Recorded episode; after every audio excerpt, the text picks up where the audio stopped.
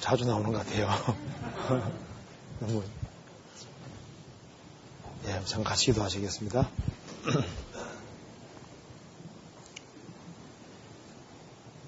하나님 아버지 감사합니다.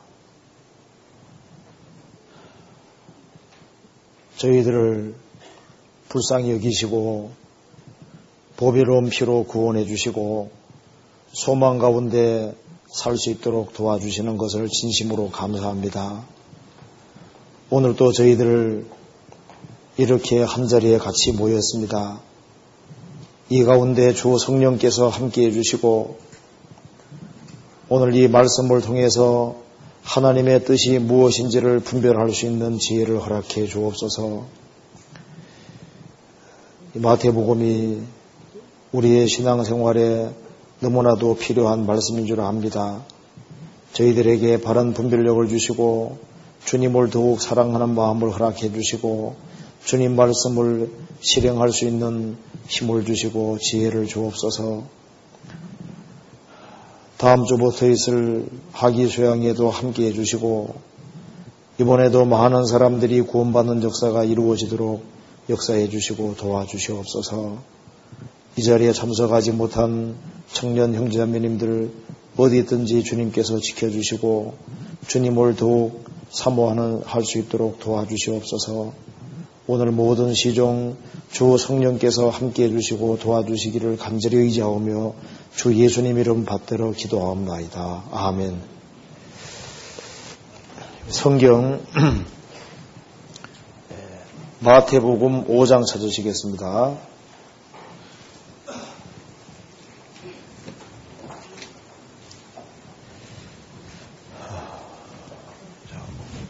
5장 19절 20절을 같이 한번 읽어보시겠습니다.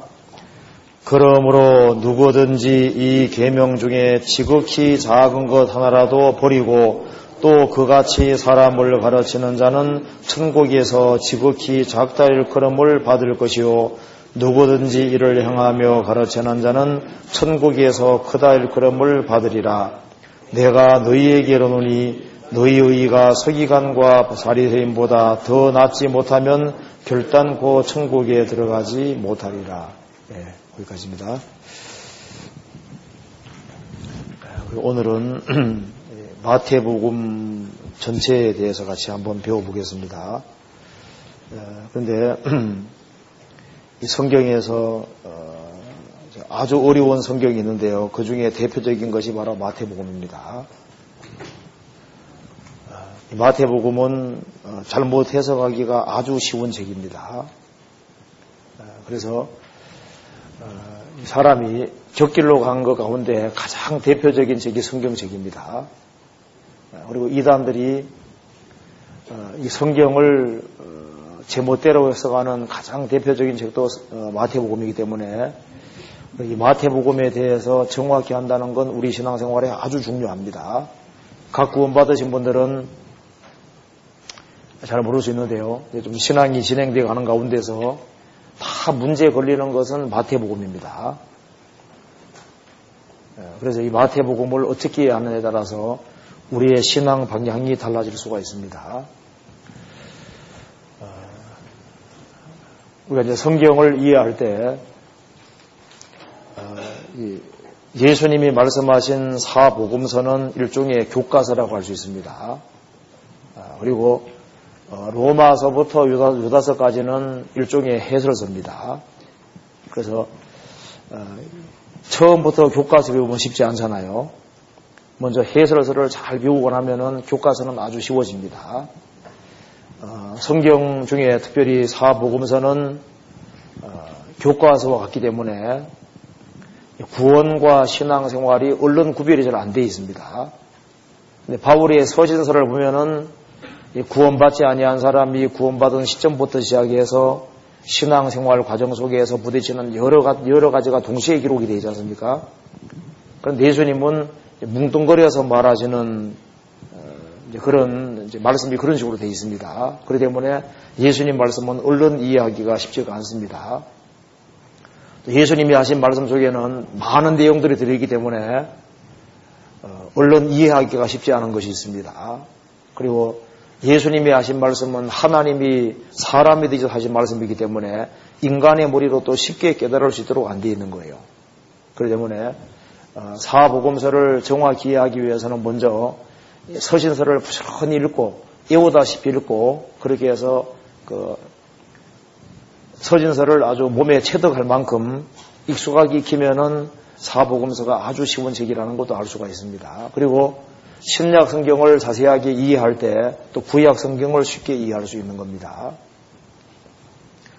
아, 그런데 마태복음의 이 분량이 너무 많기 때문에 두 시간 동안 한다는 것은 무리입니다.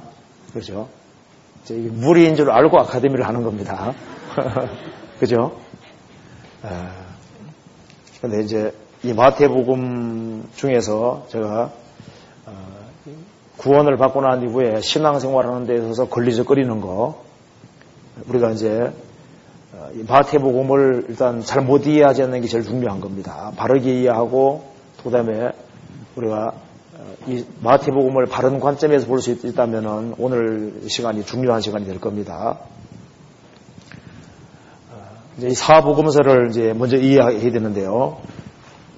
이 사복음서를 보면은 어, 이렇게 되죠. 어, 마태복음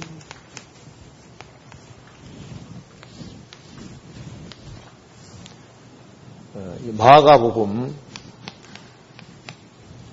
누가복음 요한복음 이렇게 네 개로 되어 있습니다. 예수님 한 분을 묘사할 때 이제 네 각도에서 예수님을 비춰 본 것이 바로 사복음서입니다.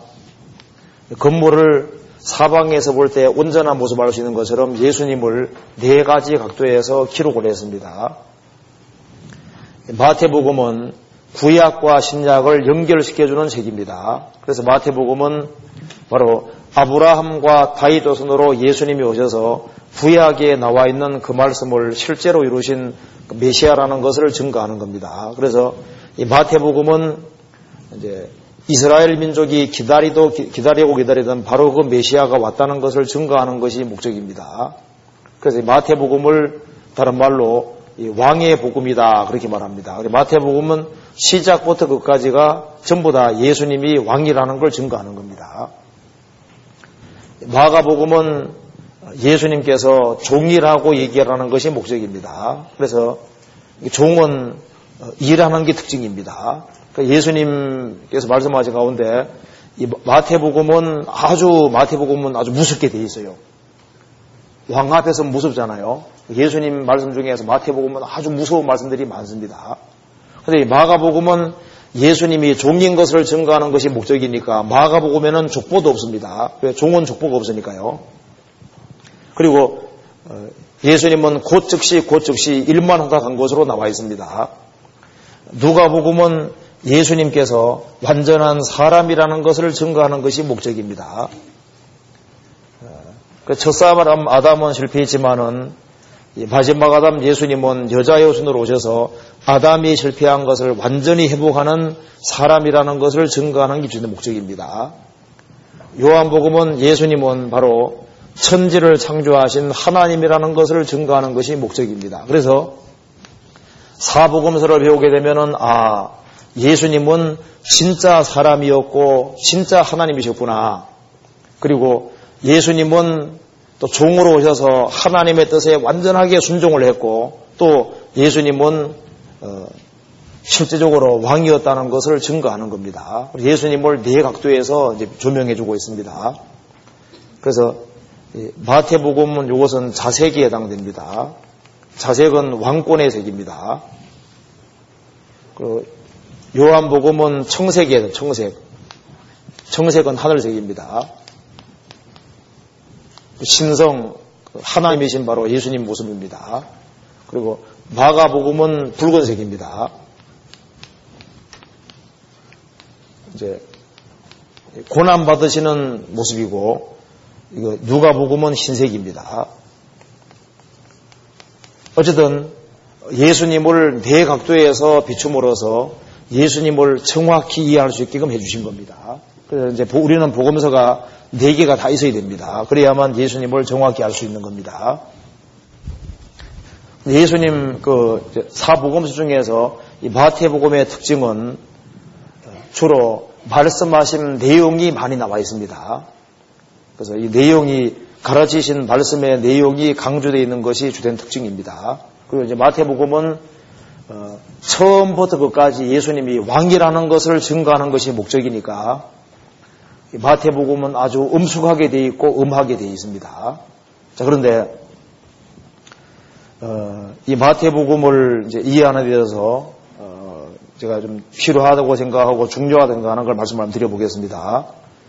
자 먼저 어, 이 마태복음은 어, 잘 이해하지 아니하면 아주 심각한 문제들이 생길 수 있습니다.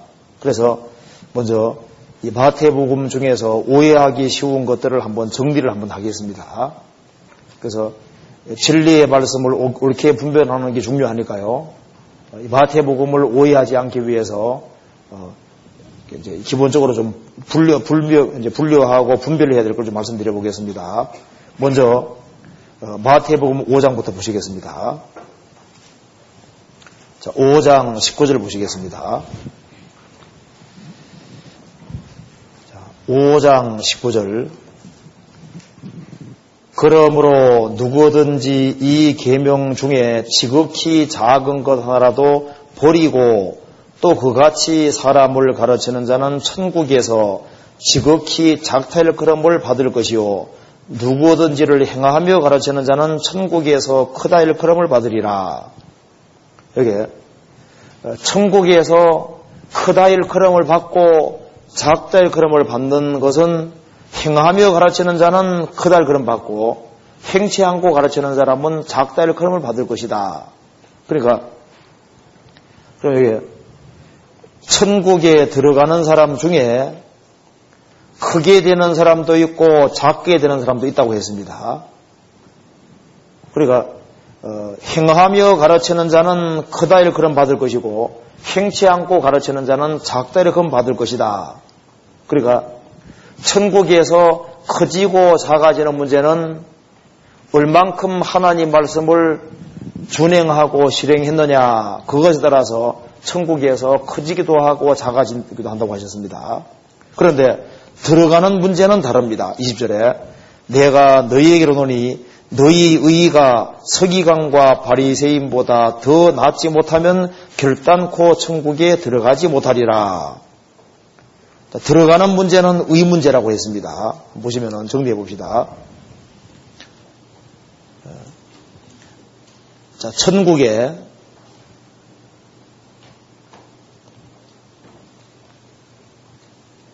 자, 천국에 들어가느냐 못 들어가느냐 하는 문제는 의 문제라고 의 문제라고 했습니다.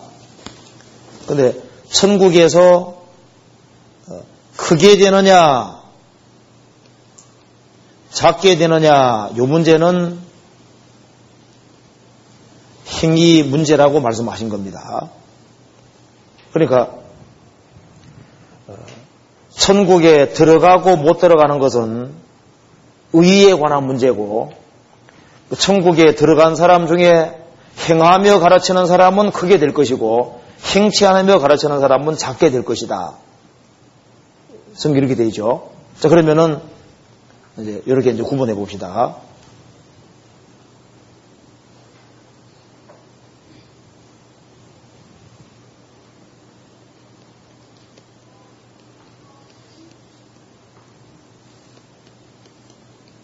자, 이게 이 하나님의 의와 자기 의를 한번 생각해 봅시다. 먼저 마태복음 5장 20절을 보시겠습니다. 내가 너희에게로 오니 너희 의가 서기관과 바리새인보다 더 낫지 못하면 결단코 천국에 들어가지 못하리라. 서기관과 바리새인이 이룩한 의보다 훨씬 더 큰 의를 소유해야만 천국 들어갈 수 있다. 바리새인과 서기관의 의는 바리새인과 서기관들은 행위로 절대 간음죄를 안 지었습니다. 행위로는 살인죄도 안 지었습니다. 겉으로 볼 때는 아주 사람이 아주 훌륭해 보입니다. 그런데 그거 가지고는 천국 못 간다고 말입니다. 서기관과 바리새인보다 더 나은 의라는 것은 21절에 말한 대로 어, 사람을 죽이면은 심판받는다. 그 말을 너희들이 들었는데 그 정도 가지고는 안 된다는 겁니다. 어떻게 되냐면은 내적으로 미움이라는 것이 없어야 된다는 거예요. 그리고 간음하지 말라는 말을 들었는데 실제로 간음죄를 안행할 뿐 아니라 내적으로도 간음이 없어야 된다는 거예요. 그리고 이웃을 내 몸처럼 사랑해야 되고 원수를 내 몸처럼 사랑해야 되고 죄라고 하는 것은 도무지 없고 완벽해야만 완전해야지 서기관과 바리새인보다 더 나은 의인데 이 마태복음 이 전체를 내면과 외면 전체에서 아주 완벽하게 다 실행할 수 있는 그런 의의를 소유해야 천국 간다는 말은 뭡니까? 행위로 안 된다 그 말이거든요. 그러니까 바리새인과 서기관보다 더 나은 의의를 소유해야만 천국 간다고 말씀하시면서 바리새인과 서기관보다 더 나은 의의의 예를 21절부터 48절까지 예수님 드신 겁니다. 그러니까 내적으로 간음도 없고 내적으로 살인도 없고 이웃을 자기 몸과 똑같이 사랑할 수 있는 그렇게 돼야지 그게 서기관과 나온 의인데 그런 의의를 가진 사람 없잖아요. 아담 모소는 안 된다 그 말입니다. 그래서 예수님이 세상에 오셔서 우리 대신 십자가에 죽으시고 부활하심으로 예수님이 우리 의가 되셨고 그래서 이 말씀은 예수님의 의, 예수님의 공로를 받아들이는 길 위에는 없다는 것을 지금 말씀하고 있는 겁니다. 그래서 바울사도 이렇게 얘기했습니다. 성경 빌립보서 3장 찾아보시겠습니다.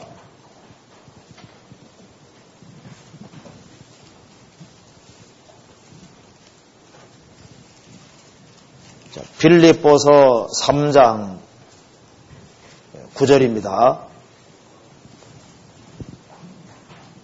3장 9절 그 안에서 발견되려 하미니 내가 가진 의인은 율법에서 난 것이 아니요 오직 그리스도를 믿음으로 말미암은 것이니 곧 믿음으로 하나님께로서 난 의이라. 바리새인과 서기관보다 더 나은 의를 소유해야만 천국 가는데 바울 사도는 율법의 의로는 흠이 없는 사람이라고 했습니다. 그래서 여기 6절에 말하기를 열심으로는 교회를 핍박하고 율법의 의로는 흠이 없는 자로다. 율법의 의로는 흠이 없다. 좀 끝으로는 정말 죄를 정말 안 지은 사람이 있다면 바울, 바울 입니다. 그런데 그거 가지고는 천국 못 간다 그 말입니다. 그래서 내가 가진 의인은 율법에서 난 것이 아니요 오직 그리스도를 믿음으로 말미암은 것이니 곧 믿음으로 하나님께로서 난 의라. 복음에는 하나님의 의가 나타나서 복음 속에 있는 하나님의 의, 하나님이 나를 위해 하신 일 의입니다. 그걸 믿음으로 천국 가는 겁니다. 그잖아요. 로마서 10장을 보시겠습니다. 로마서 10장 2절입니다. 10장 2절에 내가 증거하노니 저희가 하나님께 열심히 있으나 지식을 쫓은 것이 아니라 그러나 주겠습니다. 하나님의 의를 모르고 자기 의를 세우려고 힘써 하나님의 의를 복종치 아니하였느니라. 예수님 당시에 바리새인과 서기관들은 하나님께 열심을 있었습니다. 그런데 하나님의 의는 모르고 자기 의를 세우려고 힘썼다. 자기 의가 뭡니까? 자기 의라는 것은 자기가 행한 것이 자기 의입니다. 자기가 하나님 말씀대로 살려고 노력한 게 자기 의입니다. 바리새인과 서기관들은 자기 의인은 있었는데 뭐가 없었습니까? 하나님의 의인은 안 받아들였습니다. 그래서 어디 갔습니까? 지옥으로 간 거예요. 그런데 예수님이 십자가에 죽으실 때 두 강도가 같이 죽어가고 있었습니다. 한 강도는 바로 죽음 직전에 회개했습니다. 예수여 당신의 나라에 마실 때 나를 불쌍히 생각해 주십시오. 예수님 말씀하시기를 너가 오늘 나와 함께 낙원에 있으리라. 십자가 달려있는 이 강도는 평생 강도짓하고 죄만 지은 사람이기 때문에 자기 공도라는 것은 전혀 없습니다. 그가 천국 간 것은 자기 의의는 없어도 뭐가 있었습니까? 하나님의 의의를 받아들였기 때문에 이것 때문에 천국 갈 수 있었던 겁니다. 그러잖아요.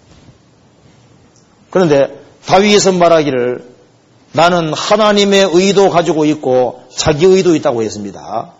이 하나님의 의는 구원이고 자기 의는 상급이라고 분명히 얘기를 했습니다. 그래서 구원을 빨리 받는 게 좋은 이유는 하나님의 의를 하나님의 의라는 것은 하나님이 나를 위해 하신 일입니다.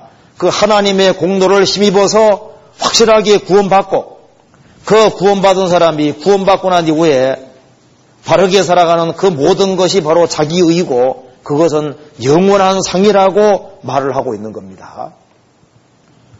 성경 찾아봅시다. 마태 어 성경 10편 7편 보시겠습니다.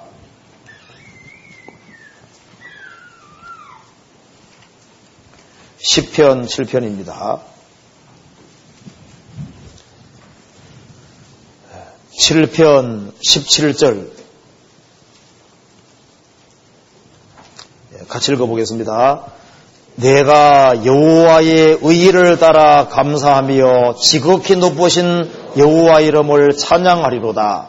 내가 여호와의 의, 여호와가 나를 위해 하신 일이입니다. 내가 여호와의 의를 따라 감사하며 지극히 높으신 여호와 이름을 찬양하리로다. 8절 같이 읽어봅시다. 여호와께서 만면에게 심판을 행하시오니 여호와여 나의 의와 내게 있는 성실함을 따라 나를 판단하소서. 다윗은 여호와의 의도 가지고 있고 모두 가지고 있습니까? 나의 의와 내게 있는 성실함. 다윗은 살아계신 하나님 앞에 자기가 바르게 행한 일들이 있는데 그걸 자기 의라고 했습니다. 나의 의와 내게 있는 성실함을 따라 나를 판단하소서. 그리고 나의 의가 바로 상이라고 얘기했습니다. 10편, 18편 20절을 같이 읽어보겠습니다. 같이 읽겠습니다. 여호와께서 내 의를 따라 상 주시며 내 손에 깨끗함을 조차 갚아졌으니 여호와께서 내 의를 따라 뭘 줍니까? 상 주시며 여호와의 의는 하나님의 의는 사람을 사람에게 구원을 가져다 줬고 구원받은 이후에 바르게 행하는 그 모든 것이 바로 의고 그것은 그 사람에게 상이 된다고 성경에 말씀을 했습니다. 그래서 어, 천국에 들어가고 못 들어가는 문제는 의 문제인데 바리새인과 서기관보다 훨씬 나은 의를 소유해야 되는데 그 의가 뭐냐? 바로 복음에는 하나님의 의가 나타나서 복음에는 하나님이 사람을 위해 하신 일이 있는데 그 의를 받아들이는 그것으로 천국 가는 거고 그리고 구원받고 난 이후에 어떻게 살아가느냐 그것은 얼만큼 천국에서 커지느냐 작아지는 문제라고 분명히 얘기를 했습니다. 이걸 아주 확실하게 구분하는 게 필요합니다. 마태복음 5장 다시 보시겠습니다.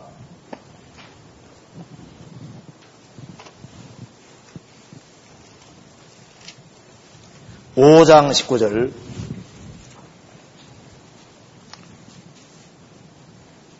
그러므로 누구든지 이 계명 중에 지극히 작은 것 하나라도 버리고 또 그같이 사람을 가르치는 자는 천국에서 지극히 잘딱그름 받을 것이요. 그러면 하나라도 버리고 그같이 말씀을 가르치는 자는 천국에 여전히 천국이잖아요. 천국에서 천국에서 지극히 작달그름 받을 것이요 이를 행하며 가르치는 자는 천국에서 크달그름 받으리라. 그래서 천국에서 크게 되고 작게 되는 것은 분명히 행위의 문제고 행하는 문제고 들어가고 못 들어가는 문제는 의 문제라고 분명히 얘기를 했습니다. 요거 이제 구별하시면은 여기 이제 아주 기초고 중요한 것이 되는 겁니다. 이해되시죠? 이제 그 다음에 우리가 이제 마태복음을 바르게 하기 위해 또 한 가지 생각이 들 것은 마태복음에 천국이란 말이 많이 나옵니다. 그 천국과 하나님 나라는 같다는 것을 아셔야 됩니다. 어떤 사람은 천국과 하나님 나라를 구별시키는데 아닙니다. 이 성경 속에서 성경 속에서 천국이란 말과 이 하나님 나라는 항상 똑같이 쓰이고 있습니다. 그런데 이제 어떤 사람은 하나님 나라는 거듭남으로 가는 나라, 천국은 행함으로 가는 나라, 이렇게 얘기를 하는 사람이 있는데 이건 완전 틀린 얘기입니다. 이건 큰일 날 얘기인 거예요. 큰일 난 겁니다. 천국 하나는 똑같이 쓰이고 있습니다. 성경에서 한 경우도 없이 똑같이 쓰이고 있습니다. 그럼 왜 마태복음에서는 천국이란 말이 많고 마가복음, 누가복음에는 하나님이라는 말이 맞느냐? 마태복음은 유태인을 위한 것이기 때문에 유대인들은 천국이란 말이 익숙한 말입니다. 다른 복음서는 이방인 독자를 고려했기 때문에 천국이란 말 대신에 하나님 나라라는 표현을 사용한 거예요. 내용이 똑같습니다. 그래서 천국은 문자 그대로 하나님 나라입니다.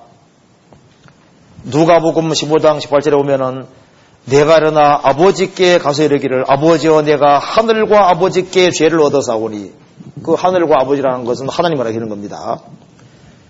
요한의 세력 어디로서 왔느냐 하늘로서냐 사람에게로 서냐 그 하늘이 하나님 가르치는 겁니다. 성경에서는 천국 하나라가 항상 똑같이 쓰이고 있습니다. 그 다음 2페이지 한번 봅시다. 2페이지 보시면요. 이제 비교해 보면은 항상 똑같다는 걸 알 수 있습니다. 또 비유를 풀어 가라사대 천국은 마치 사람이 자기 밭에 갖다 심은 겨자생을 같으니 누가 보면은 하나님 나라가 무엇과 같을고 내가 무엇으로 비할고 사람이 마치 자기 체전에 갖다 심은 겨자생을 같으니 그리고 또 어린 아이들을 용납하고 내게 오는 걸 금하지 마라 천국 이런 자의 것이니라 누가 보면은 어, 아이들이 내게 오는 것을 응답하고 금하지 마라. 하나님 나라가 이런 자의 것이니라. 회개하라 천국이 가까웠느니라.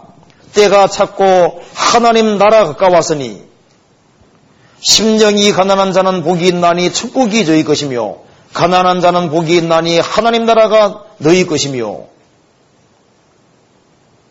여자가 낳은 자 중에 세련 요한보다 큰 일어남이 없도다. 그러나 천국에서는 극히 작은 자라도 저보다 크니라. 하나님 나라에서는 극히 작은 자라도 크니라. 항상 똑같이 쓰이고 있습니다. 천국의 비밀을 하나님 나라 비밀을 똑같이 쓰이고 있습니다.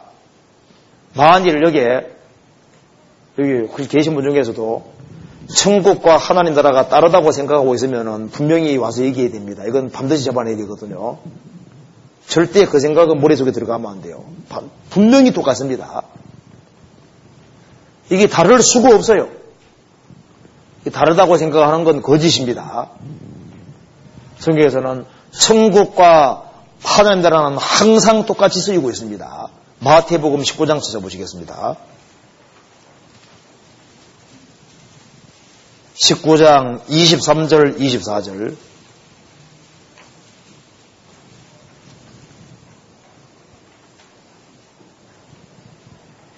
예수께서 제자들에게 이르시되 내가 진실로 너희에게 이르노니 부자는 천국에 들어가기가 어려우니라 다시 너희에게 말하노니 약대가 바늘 끼로 들어가는 것이 부자가 하나님의 나라에 들어가는 것보다 쉬우니라 하신데 예수님께서 부자는 천국에 들어가기 어려우니라 부자가 하나님의 나라에 들어가는 똑같은 거예요. 똑같습니다. 만일 이 기초가 틀어지면 성경이 다 다르게 보이게 돼 있어요. 천국과 하늘나라는 같아. 둘 다 똑같이 거듭남으로 들어가는 겁니다. 이제 그걸 구분하셔야 되겠습니다. 그 다음에, 그 다음에 마태복음 7장 보시겠습니다. 이제 7장도 어, 마태복음 이해하는데 아주 중요합니다. 마태복음 7장 제가 길지만 읽겠습니다. 15절입니다. 거지 선자들을 삼가라. 양의 옷을 입고 너희에게 나오나 속에는 노략질하는 일이라. 그의 열매로 그들을 알지니 가시나무에서 포도를 두는 은근퀴에서 무화과를 따겠느냐? 이와 같이 좋은 나무마다 아름다운 열매를 맺고 못된 나무가 나쁜 열매를 맺나니 좋은 나무가 나쁜 열매를 맺을 수 없고 못된 나무가 아름다운 열매를 맺을 수 없느니라. 아름다운 열매를 맺지 아니한 나무마다 지켜 불에 던지었느니라. 이러므로 그 열매로 그들을 알리라. 나더러 주여 주여 하는 자마다 천국에 다다를 것이 아니요. 다만 하늘에 계신 내 아버지의 뜻대로 행하는 자라에 들어가리라. 그날에 많은 사람이 나들이로되 주여 주여 우리가 주의 이름으로 손자로도 하며 주의 이름으로 귀신을 쫓아내며 주의 이름으로 많은 권능을 행천해 가리니 그때 내가 저희에게 밝히 말하되 내가 너희를 도무지 알지 못하니 불법을 행하는 자들아 내게서 떠나가라리라. 그러므로 누구든지 나의 말을 듣고 행하는 자는 그 집을 반석 위에 지은 지혜로운 사람 같으리니 비가 내리고 창소가 나고 바람이 불어 그 집 부딪히되 무너지지 아니하나니 이는 주초를 반석 위에 놓은 종고요 나의 말을 듣고 행하는 자는 행치 아니하는 자는 그 집을 모래 위에 지은 어리석은 사람 같으리니 비가 내리고 창소가 나고 바람이 불어 그 집에 부딪힘에 무너져 그 무너짐이 심하니라. 여기에 예수님 말씀하시기를 심판 날에 많은 사람이 쫓겨난다고 했습니다. 예수님을 가르켜서 주여 주여라고 했고 성경도 가르치고 많은 권능도 행하고 귀신 내쫓았는데 왜 쫓겨났을까? 우리가 이, 이 문제에 대해서 정확히 하는 것이 아주 필요합니다. 이거 한번 봅시다. 요거 이제 내용이 아주 간단합니다. 이제 이렇게 이해하면 되겠습니다. 보시면은 거짓 선자들을 삼가라 양의 옷을 입고 나오나 속에 누락지는 일이라 이제 속에도 일이고 바깥도 일입니다. 그림만 잘 그리면은 일이 그림 그리면 좋은데 속에도 일이고 바깥도 일입니다. 그런 사람 있는가 하면은 속에는 일인데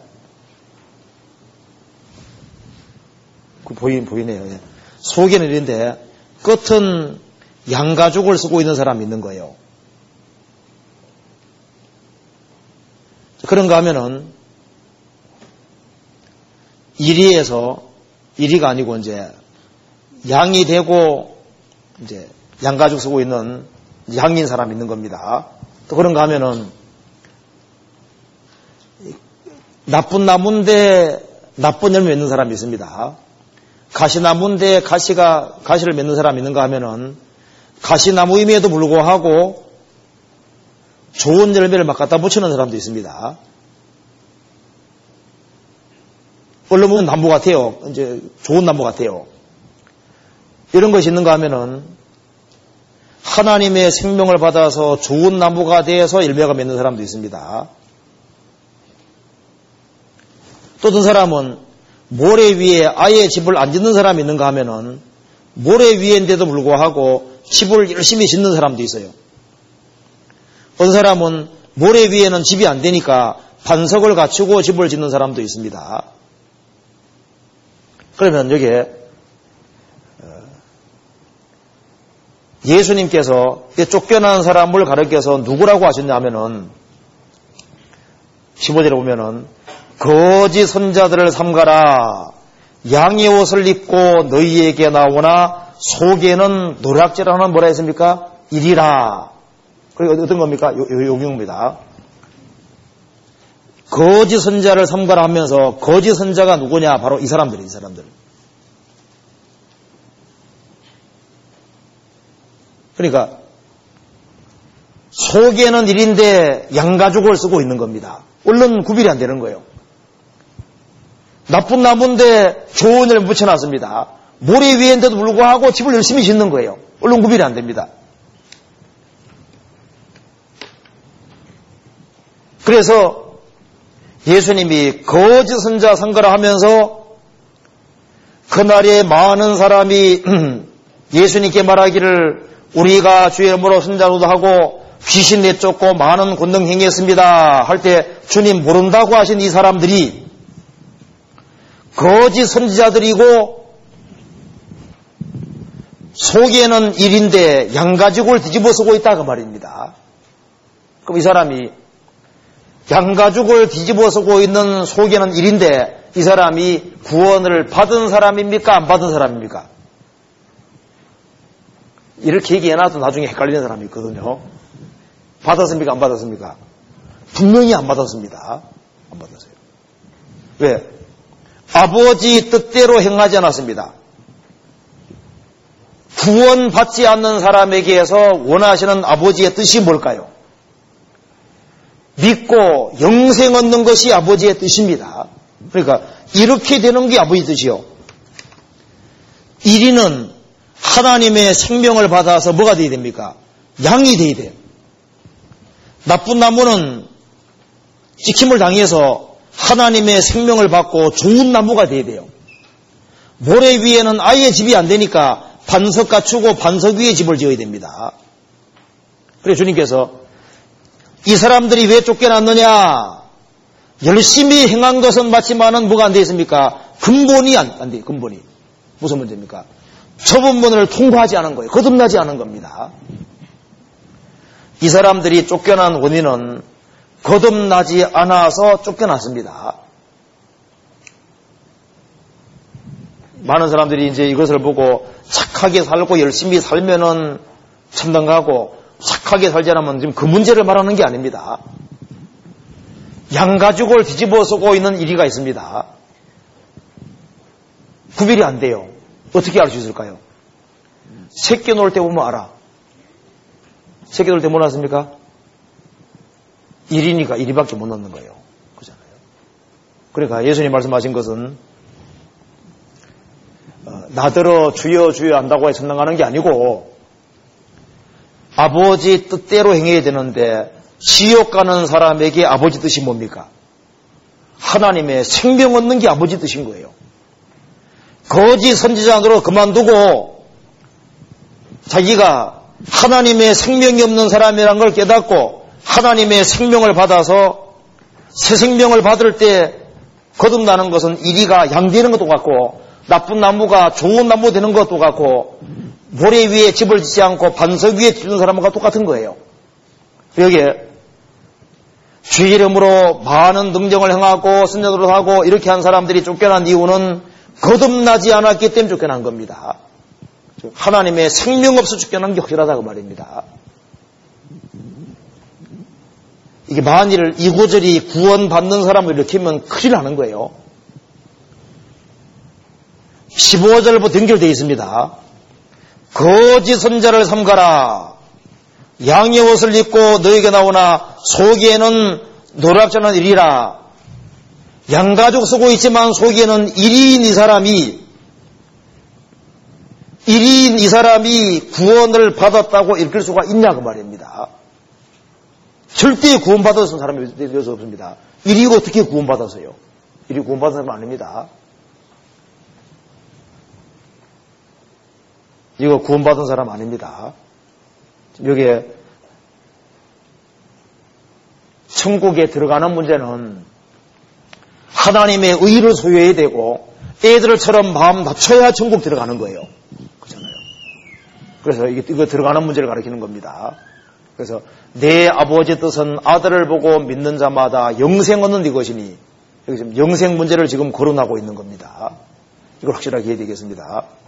그 다음에 어, 성경 마태복음 22장 보시겠습니다. 아, 이것도 같이 제가 읽어보겠습니다. 길지만 제가 읽겠습니다. 예수께서 다시 비유로 대답하여 가라사대 천국은 마치 자기 아들을 위하여 혼인 잔치를 본 어떤 임금과 같으니 그 종들을 보내어 그 청한 사람들을 혼인 잔치에 오라 하였더니 오기를 싫어하거늘 다시 다른 종들을 보내며 가로되 청한 사람들의 기르기를 내가 오찬을 준비하되 나의 소와 살찐 임성을 잡고 모든 것을 갖추었으니 혼인잔치에 오소서라 하였더니 저희가 돌아보지도 않고 하나는 자기 밭으로 하나는 자기 상업차라고 하고 그 남은 자들은 종을 종들을 잡아 능욕하고 죽이니 임금이 노하여 군대를 보내어 그 살인한 자들을 진멸하고 그 동네를 불사르고 이에 종들에게 이르되 혼인잔치는 예비되었으나 청한 사람들은 합당치 아니하니 사거리 길에 가서 사람을 만나는 대로 혼인잔치에 정하여 오르나라 한데 종들이 길에 나가 악한 자나 선한 자나 만나는 대로 모두 데려오니 혼인 자리에 손이 가득한지라. 임금이 손을 보러 들어올새 거기서 예복을 입지 않은 한 사람 보고 가로되 어찌하 예복을 입지 않고 이기 들어왔느냐 하니 저가 유구무원이언을 임금이 사원들에게 말하되 그 수족을 길박하여 바깥우둠에 내어 던지라 거기서 슬픔을 가름이 있으리라 하니라 청함을 받은 자는 많되 택함을 입은 자는 적으니라 여기서 어떤 임금은 예수님이고 그 아들은 바로 예수 그리스도입니다. 영생의 전체를 불었습니다. 청한 주태인들에게 오라고 하니까 오기를 다 싫어했습니다. 그래서 주님이 간곡하게 요청했는데 사람들이 돌아보지도 않고 하나는 자기 상업차라고 하고 자기 몰래 보고 하라고 하고 다른 사람들은 다른 종들 다른 사람들은 막 종을 잡아 능욕하고 막 죽였습니다. 그래서 실제로 임금이 노예에서 군대 보냈다는 것은 뭡니까? AD 70년에 로마 군대에 보내서 그 동네를 이스라엘 부살라 버리고 심판하신 겁니다. 그리고 8절에 이에 종들이 이르되 혼인 잔치는 예비되었으나 그 청한 사람들은 합당치 않아요. 유대인들이 합당하지 않았다고 했습니다. 사거리 길에 가서 동서남북으로 가서 사람을 만나는 대로 혼인 잔치에 청하여누라 한데 그래서 길에 가서 뭐 악한 자, 선한 자 몽땅 오게 했습니다. 혼인 잔치 손님이 가져가게 됐습니다. 임금이 들어와서 보니까 예복 입장하는 사람이 봤습니다. 친구여 어찌하여 예복 입지 않고 여기 들어왔느냐 저가 유구무원이언을 임금이 사원들에게 말하되 그 수족을 길박하여 바깥 오돔에 되어 던져라 거기 솔미를 갈미 있으리라 자, 이 말씀에서 슬플며 일을 가는 이 사람이 구원을 받은 사람입니까? 안 받은 사람입니까? 그러니까 너무 쉬운 질문 하는 거죠. 받았습니까? 안 받았습니까? 안 받았습니다. 그런데 뭔가에 쇠뇌되면 이게 구원받은 사람으로 보이는 거예요. 슬플며 일을 가는 이 사람 구원 안 받았습니다. 여기에 중요한 것이 바로 이겁니다. 11절에 임금이 손님을 보러 들어올새 거기서 예복 입지 않은 한 사람을 보고 가로되 친구 여찌야 예복 입지 않게 왔느냐 여기서요. 임금은 뭐만 봤습니까? 임금은 예복을 입은 여부만 봤습니다. 중요한 포인트가 바로 이겁니다. 임금은 그 사람이 악한 자나 선한 자가 안 봤습니다. 10절에 보면은 종들이 길에 나가 악한 자나 선한 자나 만나는 대로 모두 데려오니 혼인 자리에 손님이 가득한지라 여기에 악한 자나 선한 자나 그랬죠. 여 혼인잔치에 온 사람들은 악한 자도 있고 선한 자도 있었습니다. 근데 임금은 들어와서 그 사람이 얼마나 악하냐, 그 사람이 얼마나 선하냐, 그거 안 봤습니다. 임금은 뭘 봤냐 하면은 내가 준비해준 예복 입었냐 안 입었냐 그거 본 겁니다. 그죠? 여기 중요한 포인트는 그 사람이 그 사람이 악한 자냐, 선한 자냐 그게 중요한 게 아닙니다. 악한 자, 선한 자 그거 본 것이 아니라 이 임금이 준비해 준 잔치에는 임금이 준비해 준 예복들이 쫙 있는 거예요. 있고 악한 자든 선한 자든 와서 임금이 준비해 준 예복 입고 들어가는 겁니다. 예복 입고 들어가는데 어떤 사람은 왔는데 자기 옷이 좋아 보여요. 그래서 임금이 준비해 준 옷을 입지 않고 자기가 좋아, 자기가 자기 마음에 드는 옷을 입고 들어간 거예요. 그 임금이 들어와서 보니까 임금이 준비한 예복 말고 다른 옷 입고 들어온 사람이 있는 거예요. 친구여, 어찌하여 내가 준비해 준 예복 안 입고 다른 거 입고 들어왔느냐? 하니까 아차 싶은 거예요. 성경에서는 사람을 크게 네 부류의 사람을 지금 성경은 말하고 있습니다. 그러니까 성경은 옷에 대한 말씀을 많이 하고 있잖아요. 아예 아예 그냥 벌거벗고 서는 사람, 아무것도 걸치지 않은 사람이 있습니다. 이 사람은 오로지 죄인으로 나서 죄 가운데 살다가 죄 가운데 죽는 사람입니다. 그런 사람 있는가 하면은 더러운 옷을 입고 서는 사람도 있다고 되어 있습니다. 더러운 옷. 한번 따라합시다. 우리의 의인은 다 더러운 옷 같으며 그 자기의 자기의 의를 의지해 서는 사람은 하나님 볼 때는 더러운 옷과 같은 거예요. 아마 여기 예복 안 입고 온 사람이 이런 사람일 겁니다. 또 한 가지는 양털과 배실로 섞어 짱급지 말지니라. 신명기 12장에 나와 있습니다. 양털과 배실로 섞어 짱급지 말지니라. 양털은 어린 양 대신 예수님 공도 가리키는 것이고 배실은 인간 공도 가리키는 겁니다. 예수님 공도에다가 자기 공도를 덧붙이면은 이건 다른 복음이고 다른 복음 전하면 저주받는다 그래 되어 있습니다. 자, 양털 50%에다가 90%에다가 배실 10% 섞었습니다. 어디 갈까요? 무조건 지옥 가는 겁니다. 양털 99%에다가 배실 1%가 어디 갈까요? 다른 복음인 거예요. 섞으면 안 됩니다. 어떻게 해야 되느냐? 임금이 준비해준 입어야 돼요. 임금이 준비해준 예복. 이것이 바로 예수님의 십자가의 죽으심과 부활하심입니다. 그 옷을 입은 사람만 천국 가는데 여기에 쫓겨난 사람은 아마 이런 종류의 옷을 입었을 거예요.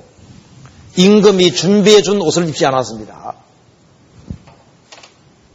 성경 찾아봅시다. 이사야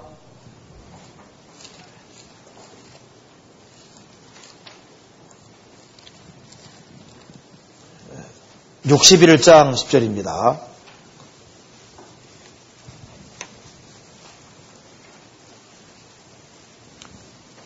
(10절) 같이 읽어보겠습니다.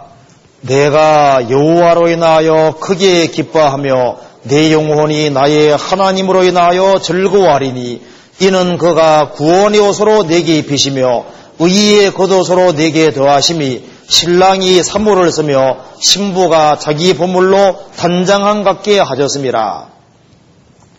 자, 내가 여호와로 인하여 크게 기뻐하며 내 영혼이 나의 하나님으로 인하여 즐거워하리니 이는 그가 내게 구원의 옷으로 내게 입히시며 의의 겉옷으로 내게 더하심이 신랑이 사모를 쓰며 신부가 자기 본물로 단장하게 하십니다. 예수님의 죽으심으로 우리 죄를 영원히 처리한 것이 구원해 오시고 부활로 우리를 의롭다고 한 것이 의의 겉옷입니다. 이것이 바로 예복이고 이거 입어야 되는데 이걸 안 입은 거예요. 많은 사람들이 그 사람이 얼마나 착하냐 악하냐 자꾸 그거 생각하는데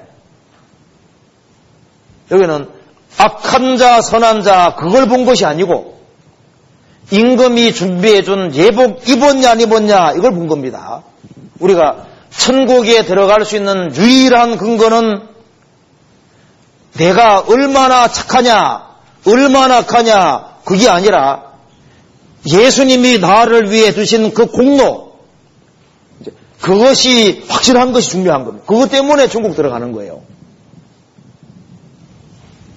여기에 슬피 울며 일을 가는 사람은 구원 받은 사람하고 관계 없습니다. 구원 안 받아서요.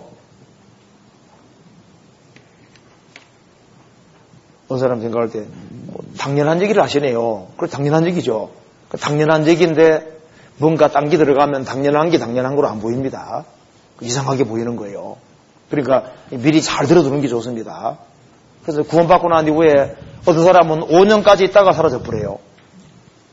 어떤 사람은 10년 있다 사라지거든요. 엉뚱하게 된다고요. 왜냐하면 배운 것을 정확히 숙지하고 있지 않은 겁니다. 자기 것으로 만들지를 않는 거예요. 이렇게 듣고 그냥 넘겨버립니다. 그래서 성경 말씀하기를 그러므로 너희가 더욱 힘써 너희 믿음의 덕을 덕의 지식을 지식의 절제에 나갑니다. 그러면은 너희 믿음에 믿음이 있으면은 위에 덕이 있어야 됩니다. 어떤 사람은 덕이 있는데 지식이 없어요. 참 어떤 사람은 덕은 있는데 너무 몰라. 마땅히 알아야 될 것을 몰라서 엉뚱하게 되는 사람도 얼마든지 있습니다. 우리가 배울 때 정확히 배워두는 것이 아주 중요한 거예요. 그래서 성경에 대한 바른 지식이 중요한 겁니다. 왜? 어떤 교리적인 문제가 부딪힐 때는 바르게 알고 있는 것이 아주 중요한 게 되는 거예요. 그리고 중요한 겁니다. 자, 그 다음에 여기 이제 어, 쫓겨난 사람은 그, 그 사람이 얼마나 악하냐 선하냐 그게 아닙니다. 임금이 준비해준 예복 입었냐 안 입었냐 이걸로 결정되는 겁니다. 그 다음에 마태복음 25장 봅시다. 25장 1절 1절입니다. 1절 그때 천국은 마치 등을 들고 신랑을 맞으러 나간 열 처녀와 같다리니 그 중에 다섯은 미련하고 다섯은 슬기 있는지라. 미련한 자들은 등을 가지되 기름을 가지지 아니하고 슬기 있는 자들은 그릇에 기름을 담아, 담아 등과 함께 가져갔더니 신랑이 드디움으로 다 졸며 잘새. 밤중에 소리가 나되 보라 신랑이로다 맞으러 나오라 하매 이에 그 저들이 다 일어나 등을 준비할새.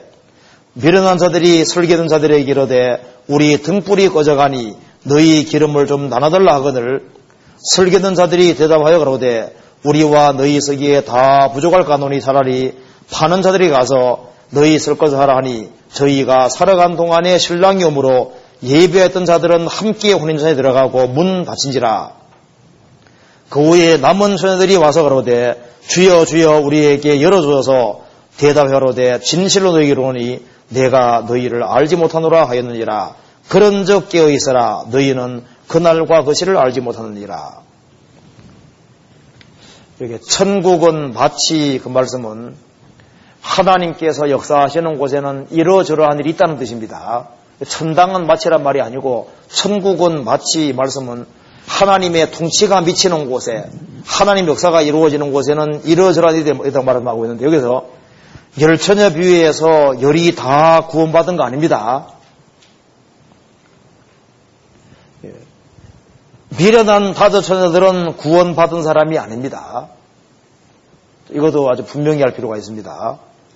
그럼 여기에 설기 있는 자와 미련한 자를 구분시키는 기준은 설기 있는 자는 어, 등도 가지고 기름도 가져갔고 미련한 자들은 등은 가져갔는데 기름은 가져가지 않았습니다.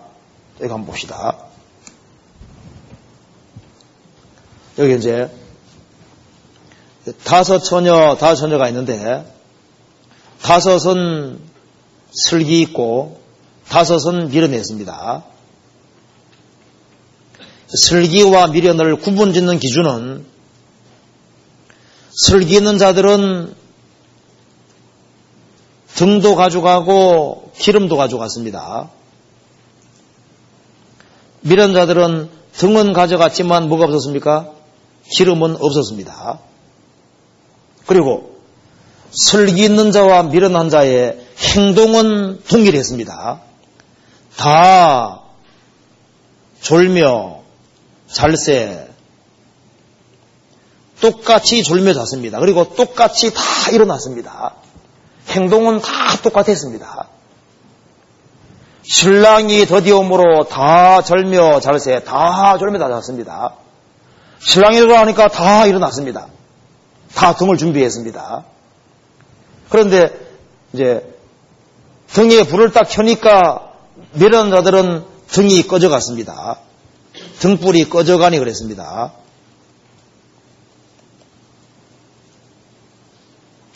왜 꺼져갔을까요? 기름 없으니까. 슬긴 자들은 신랑이 오니까 등에 기름 붙여가지고 이제, 이제 불을 켜가지고 갔던 겁니다. 여기에 슬기와 미련을 구분 짓는 기준은 기름 있고 없고 여부입니다. 그 사람 여기 등불이 꺼져가니 했으니까 아 여기에 기름은 조금 있었다. 여분의 기름이 부족했다 하는데 아니에요. 기름은 많고 적은 게 중요한 게 아니라 있고 없고가 중요한 겁니다. 기름은 성령의 그림자이기 때문에 성령이 있으면 있는 것이지 조금 있고 많이 있고 그건 말이 안 되는 겁니다. 등불이 꺼져가니 그 말은 심지가 타들어가니 그런 뜻입니다. 기름이 없다는 뜻인 거예요. 여분의 기름 부족하다는 말이 아닙니다. 왜 그런지 한번 봅시다. 이사야 42장 보시겠습니다. 42장 3절에 보시겠습니다. 42장 3절 3절에 상한 갈대를 꺾지 아니하며 꺼져가는 등불을 끄지 아니하고 진리로 공무를 베풀 것이며 상한 갈대를 꺾지 아니하며 꺼져가는 등불을 끄지 아니하고 이렇게 되죠. 신작 인용 구절을 봅시다. 마태복음 12장입니다.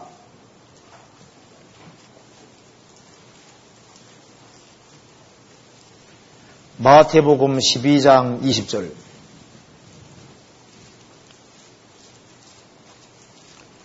(12장 20절) 또 같이 읽어보겠습니다. 상한 갈대를 꺾지 아니하며 꺼져가는 심지를 끄지 아니하기를 심판하여 이길 때까지 하리니 여기에 꺼져가는 등불을 신약 성경에는 꺼져가는 심지라고 했습니다. 일본 밑에 혹 연기나는 3대를 그러니까 이게 이제 이사야서에는 뭐라 했습니까? 꺼져가는 등불이라고 했는데 꺼져가는 등불이 신약 성경에는 꺼져가는 뭐라 했습니까? 심지 혹 밑에 연기 나는 연기 나는 3대라고 이렇게 표현했습니다. 그러니까 꺼져가는 등불은 꺼져가는 심지니까 등불이 꺼져가니 그 말은 뭡니까? 심지가 타들어가니 그 말이니까 기름 있는 겁니까 없는 겁니까? 없는 거예요. 분명 기름 없는 겁니다. 이번에 그 한국에 그 우크라이나 목사님 4명이 오셨지 않습니까? 그때 이제 이 마태복음 25장을 이제 공부하면서 한 분이 얘기하더라고요. 아, 이스라엘 사람들은 어, 이 들러리 처녀들이 신랑을 맞으러 갈때그새 등을 가져가는 것이 예의랍니다. 등을 새 거 있지 않습니까? 새 거. 말고, 중고 말고, 새 등, 새 등. 발음이 좀 안 좋은데, 새 등. 새등 가는 게, 새 등, 새등 가져가는 게 예의이기 때문에요. 딱 불 딱 켤 때, 심지가 타 들어가니 그 말이 맞다 그 말입니다. 그때, 아차, 기름 없었구나. 그걸 그렇게 그때 알은 거예요. 기름. 그럼 여기서 열처녀 비유에서 열 명의 처녀들은 행동은 다 졸며 잡고 행동은 똑같았습니다. 차이 나는 것은 뭐였습니까? 기름 있고 없고 문제다 그 말입니다. 그 기름이 도대체 뭐냐? 성경에 성령이라고 되어 있습니다. 성경 찾아봅시다. 예, 누가복음 4장 보시겠습니다. 누가복음 4장 4장 18절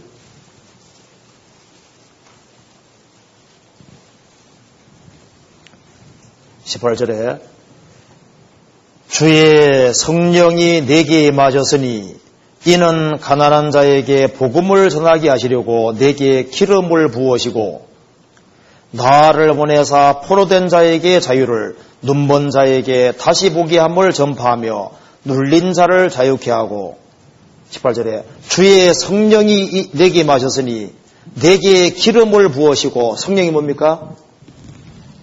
기름을 부으시고 기름 부음 받았다는 것은 성령 받은 걸 가리키는 겁니다. 기름이 있다는 것은 성령이 있다는 걸 가리키는 거예요. 사도행전 10장 보시겠습니다.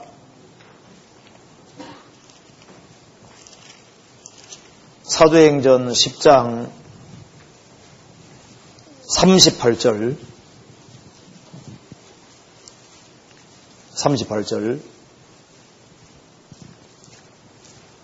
하나님이 나사렛 예수에게 성령과 능력을 기름부터 다졌음에 저가 돌아다니시며 착한 일을 행하시고 마귀에게 눌린 모든 자를 고쳤으니 이는 하나님이 함께 하셨습니다.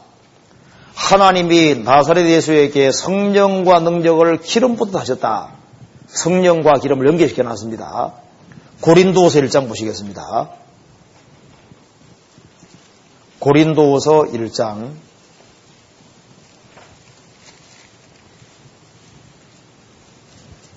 1장 21절 22절을 같이 읽겠습니다. 같이 읽겠습니다. 우리를 너희와 함께 그리스도 안에서 경고케 하시고 우리에게 기름을 부으신 이는 하나님이시니 저가 또한 우리에게 인치시고 보증으로 성령을 우리 마음에 주시느니라. 우리에게 기름을 부으시고 성령을 우리 마음에 주셨느니라. 그 기름이 뭡니까? 성령입니다. 그러니까 미련다사녀는 뭐가 없습니까? 성령이 없는 거예요. 그러니까 거듭나지 않았다고 그 말입니다. 그것 때문에 결국은 멸망한 겁니다. 그러니까 여기에 미련다사녀는 구원을 안 받은 사람입니다. 그죠? 어때요? 구원 받은 사람입니까? 안 받은 사람입니까? 진짜죠? 나중에 헷갈리는 사람이 또 생길 거예요. 여기, 자, 이거, 열천에 비유해서 다시는 구원 안 받았습니다.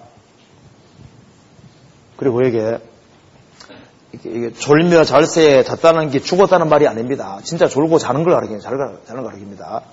다 졸며 다시 한번 봅시다. 마태복음 25장에 행동 보시면 똑같습니다. 5절에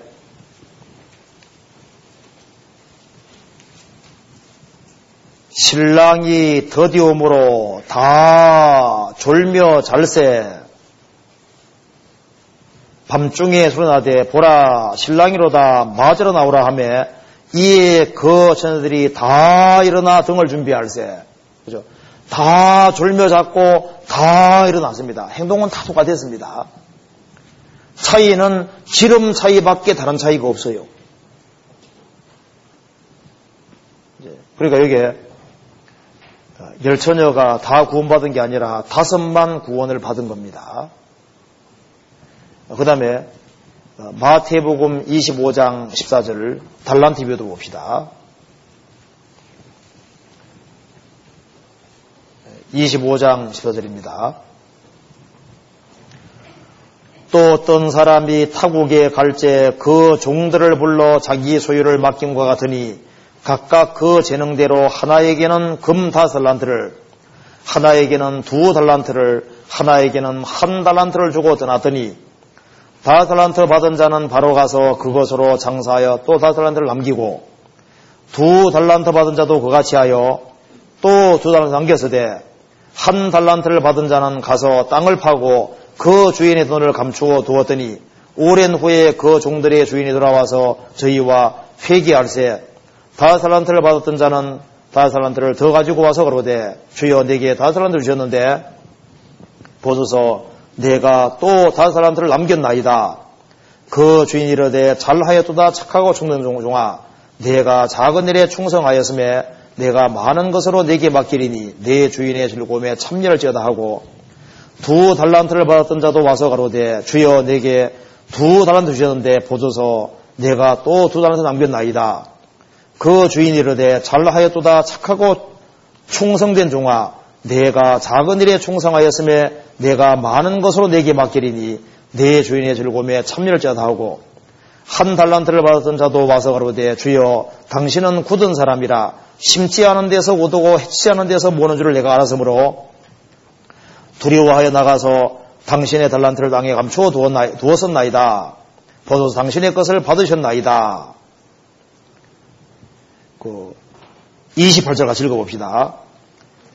그에게 한 달란트를 빼앗아 열난된 자간자에게 주어라. 무릇 있는 자는 받아 풍족하게 되고 없는 자는 그 있는 것까지 빼앗기리라. 이 무익한 종을 바깥 어두운 데로 내어 쫓으라. 거기에서 슬피 울며 이를 갈미으리라 하니라. 여기서 이 달란트 비유에서 이 슬피 울며 이를 가는 사람, 이 사람 한 달란트 받은 이 사람은 구원 받은 사람입니까? 안 받은 사람입니까? 안 받은 사람입니다.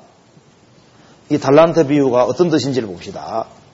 여기에 14절에 보면은 어떤 사람이 타국에 갈 때 그 종들을 불러 자기 소리를 맡은 같으니 각각 그 재능대로 하나에게는 금다 달란트를 하나에게는 두 달란트를 하나에게는 한 달란트가 달란트니 이거 한번 보시죠.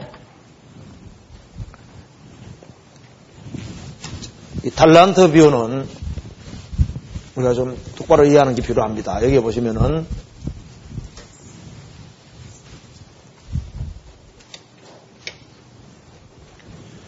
재능에 따라서 한 사람은 다섯 달란트, 하나는 두 달란트, 하나는 한 달란트 줬습니다. 이 한 달란트가, 일 달란트가 6천 데나리오입니다. 6천 데나리오니까 한 사람이 6천일 동안 일하는 돈이니까 1 데나리온이 남자가 하루 종일 일하면 한 대는 버는 거예요.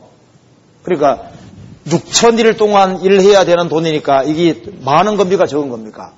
어마어마한 돈인 겁니다. 그러니까 이 한 달란트도 이게 적은 게 아니에요. 재능에 따라서 줬다고 되겠습니다. 자, 유대인은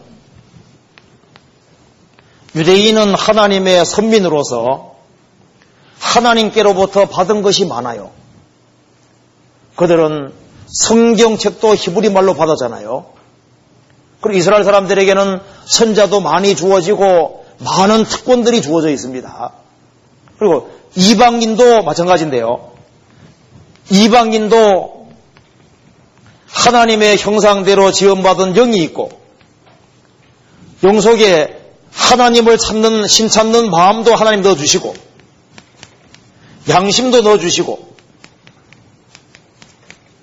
영원을 사모하는 마음도 넣어주시고 그리고 하나님께서 사람들에게 구원받을 수 있도록 성경도 주시고 일꾼도 보내주시고 그래서 사람은 어떤 재능을 타고났냐 하면은 정도 차이는 있지만은 하나님께로부터 주어진 재능이 있고 유태인에게는 더 많은 재능이 주어졌고 이방인에도 많은 재능이 주어져 있습니다. 그래서 재능이 주어져 있는데 어떤 사람에게는 더 많이 어떤 사람은 적게 어떤 사람은 더 적게 주어져 있습니다. 그런데 재능이 어떻게 주어졌든 간에 그 재능을 활용해서 사람은 영적인 재능을 가지고 있습니다.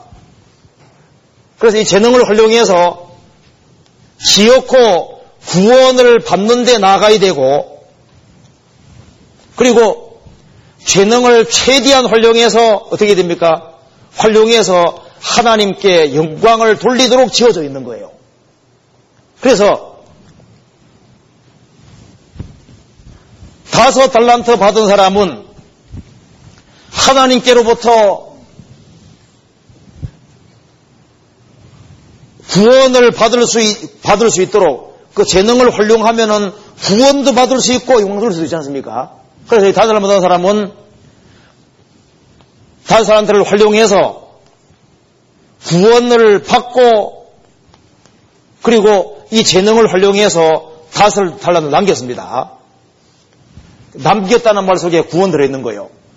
두 달란트 받은 사람도 하나님께로부터 받은 그 재능을 최대한 활용해서 구원받고 둘 남겼습니다. 이 한 달란트 받은 사람은 재능을 부여받았지만은 이 재능을 활용을 하지 않고 했습니까? 활용하지 않고 이걸 그냥 땅에다가 땅에다가 그냥 묻어둬 버린 거예요. 땅에 묻어뒀다는 것은 뭡니까? 오로지 하나님의 형상대로 지음받은 사람이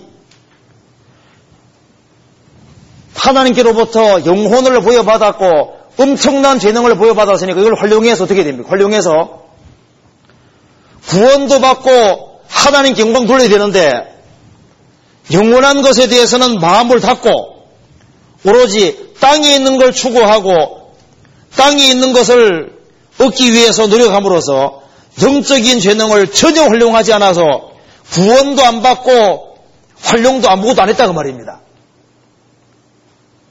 그래서 이 사람이 쫓겨난 거예요.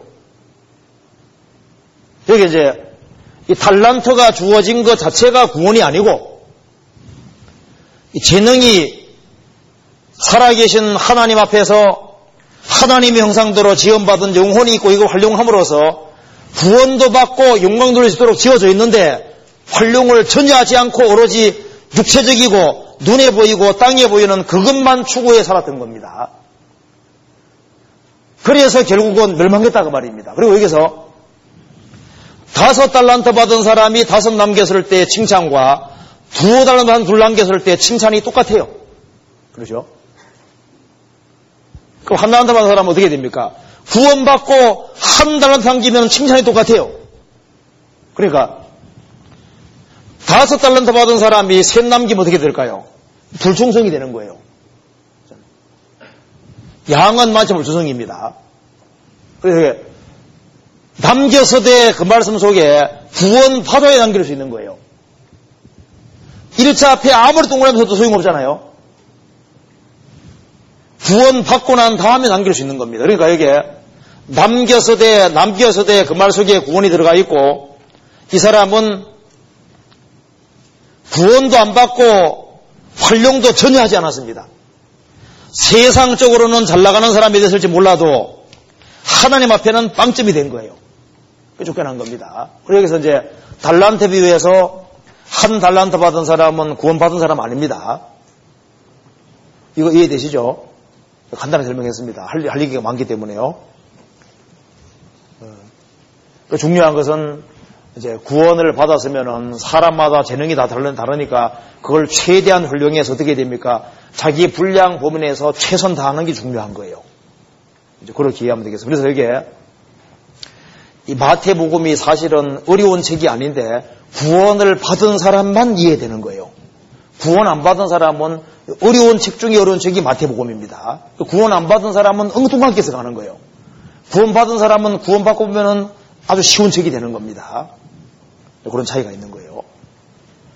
이제 그 다음에 좀 붙여봐 봅시다. 마태복음 12장 보시겠습니다.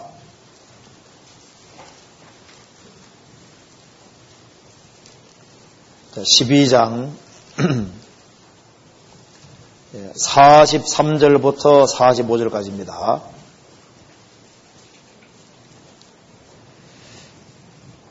43절, 45절 같이 읽어보겠습니다. 43절부터 45절까지 같이 읽어보겠습니다. 더러운 귀신이 사람에게서 나갔을 때 물 없는 곳으로 다니며 쉬기를 구하되 얻지 못하고 이에 와서 가로되 내가 나온 내 집으로 돌아가리라 하고 와보니 그 집이 비고 소재되고 수리되었거늘 이에 가서 저보다 더 악한 귀신 일곱을 데리고 들어가서 거하니 그 사람의 나중 형편이 전보다 더욱 심하게 되느니라 이 악한 세대가 또한 이렇게 되리라 여기에 더러운 귀신이 사람에게서 나갔습니다. 여기에서 집은 영혼을 가르치고 있습니다. 우리 육체 안에 영혼이 들어있지 않습니까? 영혼도 집이거든요, 집. 집인데, 한 사람에게 이 더러운 귀신 하나가 들어있었습니다. 집에 살았는데, 이 귀신이 나가버린 거예요. 나가서 이제 빈집이 돼 있는 겁니다. 더러운 귀신이 사람에게 나갔을 때, 물 없는 곳 다니며 시기를 과되지 못하고 이에 가로되 내가 나온 내 집으로 돌아가리라 하고 와보니 그 집이 비고 소재되고 수리되었거늘 이거 한번 보시죠. 여기 이제 한 집이 있습니다. 집이 있는데 이 귀신이 여기에 살다가 더러운 귀신이 나갔습니다. 그래서 귀신이 이제, 이제 돌아다니는 거예요.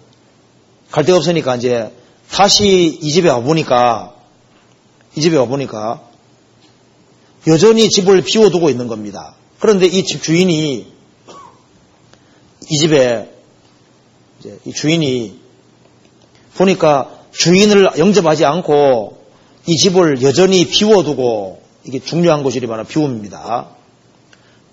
비워져 있고 뭐 어떻게 했습니까? 열심히 소지하고 열심히 수리했습니다. 소지하고 수리는 했는데 어떻게 했습니까? 비워뒀습니다. 핵심이 바로 여기 있거든요. 비워둔 거예요. 그래서 어떻게 했냐면 이 귀신이 자기 동료 귀신이 일곱을 데리고 와서 이 사람에게 거하니까 이 사람이 그 전보다 소재하고 수리할 때보다 훨씬 더 악하게 바뀌었다. 이 세대가, 이 약한 세대가 또한 이렇게 되리라. 이게 뭘 가르칠까요?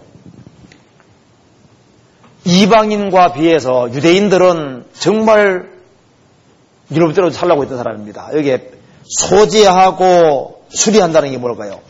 소재하는 건 열심히 쓰고 닦는 거예요.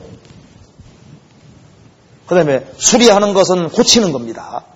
그러니까 이스라엘 사람들은 하나님 말씀으로 자기를 뜯어 고치려고 노력을 하고 죄가 있으면 버리려고 노력을 하고 열심히 쓸고 닦고 자기를 다듬으려고 노력했다고 말입니다. 그런데 구세주가 오셨는데 영접하지 않는 거예요. 그러니까 악한 귀신이 일곱이 들어와서 들어와서 그 사람에게 주둔하니까 더 심하게 대해서 어떻게 됐습니까? 예수님 배척으로 끝을 난 거예요. 여기에 핵심은 영혼이 집인데 영혼에 예수님이 주인으로 들어오셔야 문제가 해결되는데 들어오지 않았다고 말입니다. 여기에 소재하고 수리하는 것이 뭡니까? 율법대로 열심히 살려고 노력하는 바로 모습입니다. 지금도 사람들이 기독교 어떻게 하냐면은 기독교는 착하게 살게 노력하는 종교라고 생각합니다. 구원 안 받은 사람이 열심히 쓸고 닦고 고치고 자기 도 고치려고 하는 거예요. 그래서 술 먹던 사람이 술 안 먹고 담배 면 담배 안 피우고 죄를 끊고 아주 훌륭한 기독교인 되어 있습니다. 그렇다고 거듭난 것은 아닙니다. 그 사람은 언젠가는 훨씬 더 악하게 바뀔 수도 있습니다. 한때 착하게 살려고 노력하다가 훨씬 더 악하게 된 사람은 얼마든지 있습니다. 착하게 사는 것으로 잘 사는 사람이 바로 유대인들입니다. 그들이 예수님을 죽였어요. 기독교는 도덕을 가르치는 것이 먼저가 아닙니다. 생명이 들어오는 것이 먼저고 생명이 들어온 결과로 도덕이 나타나는 걸 가르치는 거예요. 여기에 지금 세상에 많은 종교들은 결국 뭐겠습니까? 결국은 열심히 소지하고 수리하고 뜯어 고치는 거예요. 현대 교육도 결국은 뭡니까? 자기를 수리, 뜯어 고치는 거예요. 바른 인간성을 갖게 하고 가능하면 도덕적이고 건전한 인간을 만들려고 노력합니다. 모든 종교는 죄를 가능하면 덜 짓게 하는 더러운 걸 쓸어내는 그걸 가르치는 것이 세상 모든 종교인 거예요. 근데 기독교의 핵심은 그게 아닙니다. 여기 마태복음에서 제일 강조하는 것이 뭐냐? 예수님이 왕으로 오셨는데 예수님을 영접하냐 안 하냐? 그것이 인생을 바꾸는 키라고 얘기를 하고 있는 겁니다. 그래서 예수님이 자기 속에 들어와야만 영혼에 들어와야만 그래야만 그 사람이 새 사람이 되고 그리고 그 사람 인생이 바뀔 것을 주님께서 말씀을 하신 겁니다. 예수님 당대 유대인들은 착하게 살려고 노력은 했지만은 결국은 예수님 영접하지 않음으로써 예수님을 못을 박아 죽이고 배척하는 아주 엄청난 악을 행하게 됐던 겁니다. 교회 안에도 한때 열심히 살라고 했다가 옛날 돌아간 사람이 있습니다. 왜 그럴까요? 예수님이 도덕 선생인 줄 아는데 그 그렇게 하면 나중에 길로 갑니다. 예수님과 올바른 관계 맺고 주님이 속죄를 받는 순간에 들어오시는 거예요. 그렇게 될 때 그 사람 바뀌어지는 겁니다. 성경에서 봅시다. 어, 베드로후서 2장 보시겠습니다. 베드로후서 2장 20절입니다.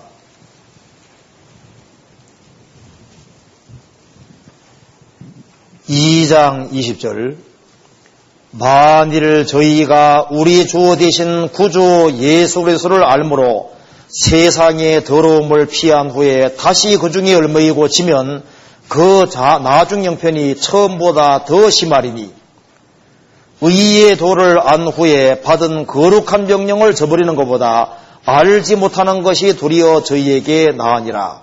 참 속담 이르기를 개가 그 토하였던 것으로 가고 돼지가 쓰였다가 들어온 구덩이에 도로 누웠다는 말이 저희에게 응하였도다. 여기에 저희라는 사람은 구원 안 받은 사람입니다. 2장 1절에 보시겠습니다. 그러나 민간에 또한 거짓 선자들이 나섰나니 이와 같이 너희 중에도 거짓 선생들이 있으리라. 저희는 멸망케 할 이단을 가만히 끌어들여 자기들을 사신 줄을 부인하고 임박한 멸망을 쓰러치는 자들이라. 거짓 선자들을 가리킵니다.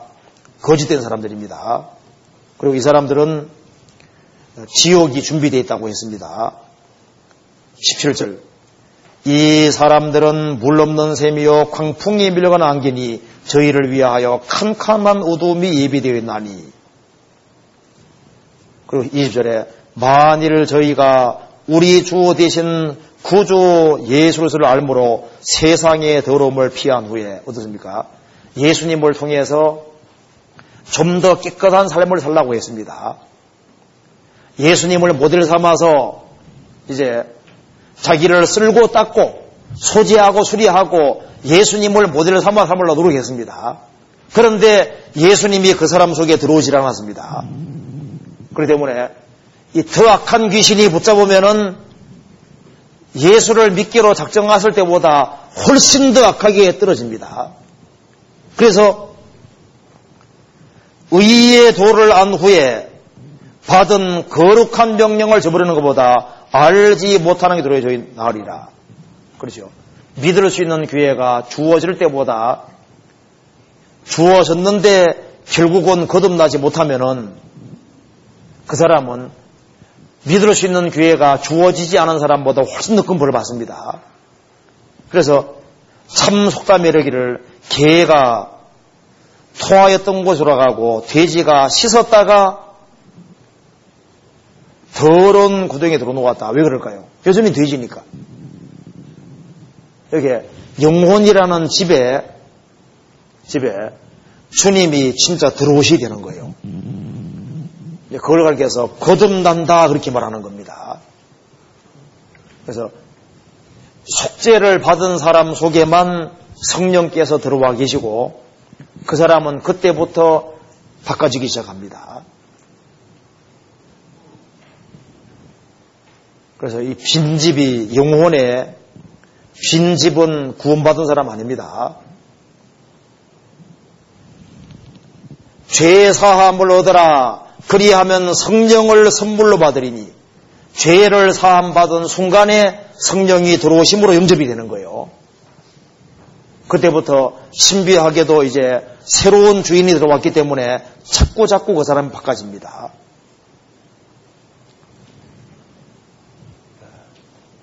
성경에서 봅시다. 10편 24편입니다. 10편 24편 7절.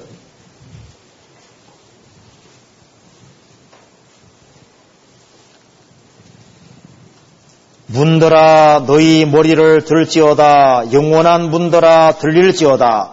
영광의 왕이 들어가시리로다. 영광의 왕이 뉘시뇨. 강하고 능한 여호와시오. 전쟁에 능한 여호와시로다. 문더라 너희 머리를 들지어다. 마음문들입니다 구원받은 순간에 어떻습니까? 주님이 마음 문 뚫고 들어가는 거예요. 예수님이 예루살렘의 여러 문들을 통과해서 입성하신 것처럼 구원받을 때 속죄받은 사람 속에 주님이 영광의 왕이 우리 마음 속에 들어오시는 겁니다. 그래서 구원받을 때 주님이 영접되는 거예요. 그래서 나는 주님 안에 있고 주님은 내 안에 있습니다. 그리고 그때부터 주인이 바뀌니까 이제 사람이 바꿔지는 거예요. 그래서 집 주인이 바뀌면은 집 바깥 고조도 바뀝니다. 구원받기 받기 전에는 막 옷도 그냥 이상한 옷을 입고 머리도 아주 막 아주 뭐 희한하게 하고 했는데 이제 구원받고 나면은 이상하게 다 바뀌죠. 이상하게 이제 옷도 단정하게 바뀌고 왜 바뀔까요? 속이 바뀌어가지고 바꿔지는 거예요. 바꿔집니다. 그죠? 참 신기해요. 그래서 집 주인이 바뀌면은 집의 내부 구조와 바깥이 새롭게 바뀌는 것처럼 주님이 주인에 영접되면은 그 사람은 주님이 영혼물 담당해 가시니까 사람 바뀌는 거예요. 그래서 이 새로운 개조물이 아니라 새로운 피조물입니다. 자기를 뜯어 고치는 그것은 한계가 있어요. 주님은 새로운 생명을 주셔가지고 바꿔가시는 겁니다. 그래서 성령께서 지구를 아름답게 바꾸신 것처럼 이제 거듭난 사람 속에 성령이 들어오시면 그 사람을 조금 조금 바꿔가시는 거예요. 그리고 이 주인이 바뀌면은 그전에는 막 집에 온갖 안 좋은 것들을 막 보고 들어왔는데 더러운 거 하고 들어왔는데 주인이 바뀌니까 더러운 거 나 내보내고 좋은 것을 받아들이잖아요. 바꿔집니다. 그래서 어, 마태복음에서 가장 핵심으로 강조하는 것이 바로 그겁니다. 생명 문제, 중생하는 문제, 그 기름 얻는 문제. 이것은 속죄를 확실히 받을 때 거듭나는 거예요. 그렇게 해서부터 신앙생활이 시작되는 겁니다. 그러면 이제 어, 이제 구체적으로 이제 신앙생활에 관련해서 주님 말씀하신 거 보도록 합시다. 여기 마태복음에는 먼저 기도에 대해서 얘기를 하고 있습니다. 마태복음 6장 봅시다. 예수님이 주기도문에 대해서 말씀해 주셨습니다. 마태복음 6장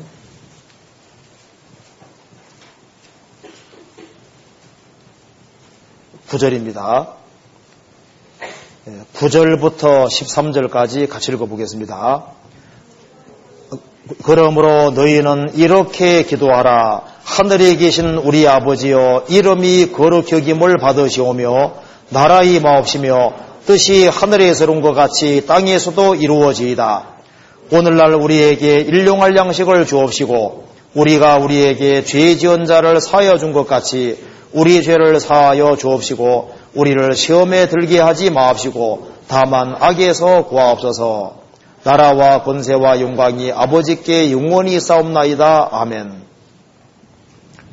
예수님께서 기도의 제목을 알려주셨습니다. 너희는 이렇게 기도하라. 어, 하늘에 계신 우리 아버지요. 이것은 아버지 아들이 하는 기도입니다. 거듭난 사람이 이 기도할 수 있는 거예요. 이름이 거룩힘 받으시오며 이 말씀은 우리가 하나님의 자녀답게 살아갈 때 하나님의 이름이 거룩힘 받습니다. 자녀가 함부로 행동하면은 아버, 아버지 이름 욕 돌리지 않습니까? 이게 이름이 거룩히 받으시오며 이렇게 기도하라는 것은 하나님 이름이 영광 받을 수 있도록 단정하게 바르게 행하라는 말씀인 겁니다. 그렇게 행하면서 그렇게 기도하라는 겁니다. 그리고 나라 임하옵시며 이 말씀은 지금 하나님의 나라와 사탄의 나라 두 나라가 지금 싸우고 있습니다. 그런데 한 사람이 구원받을 때 그 사람이 나라가 되는 거예요. 그래서 나라 임하옵시며 이 말씀은 한 사람 한 사람이 구원받기를 위해서 기도하는 거 가르칩니다. 이거 한번 보실까요? 지금 사탄의 나라가 있습니다. 사탄 나라가 있고 주님 나라가 있습니다.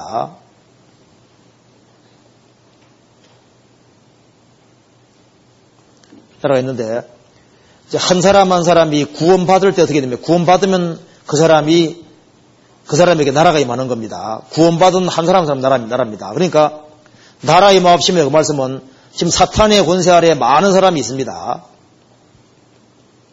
사탄이 사람 마음 붙잡고 있는 거예요. 사탄이 통치하고 있습니다.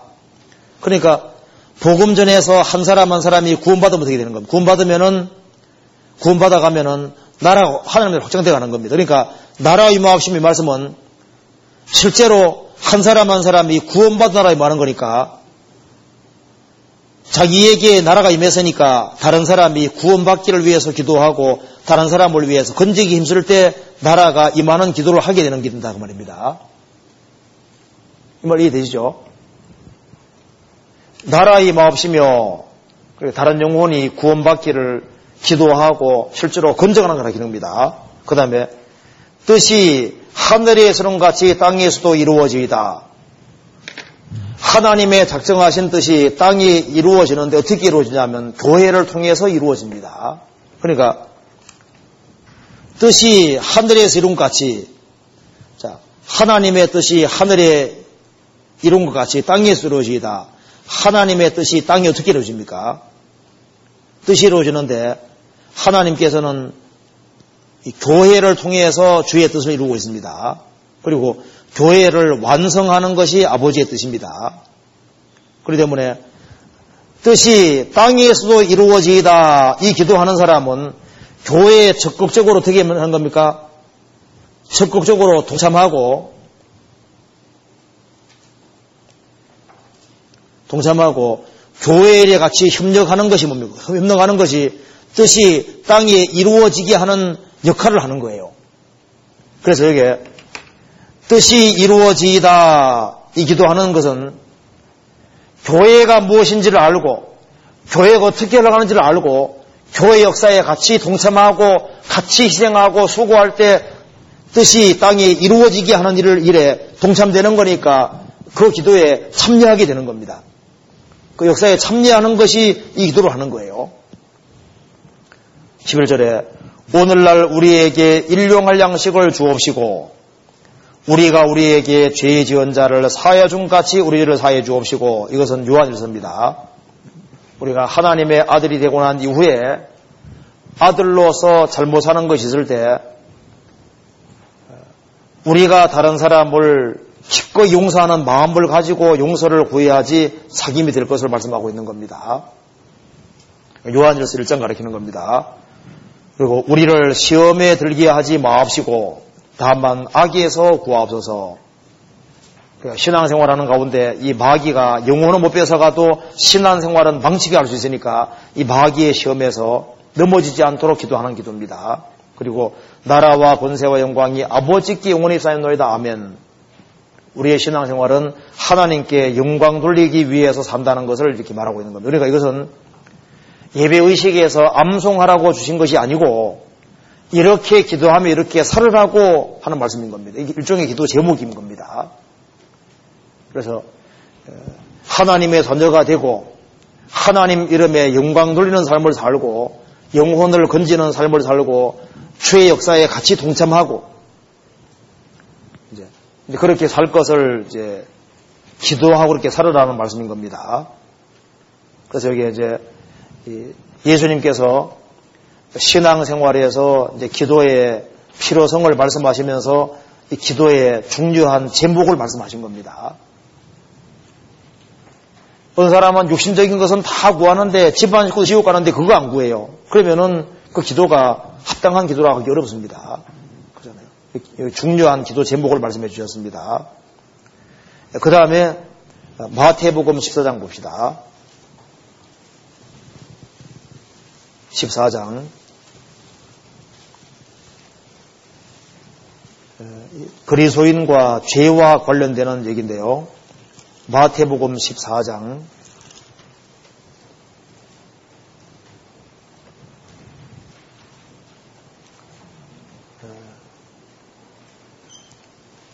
14장 25절입니다.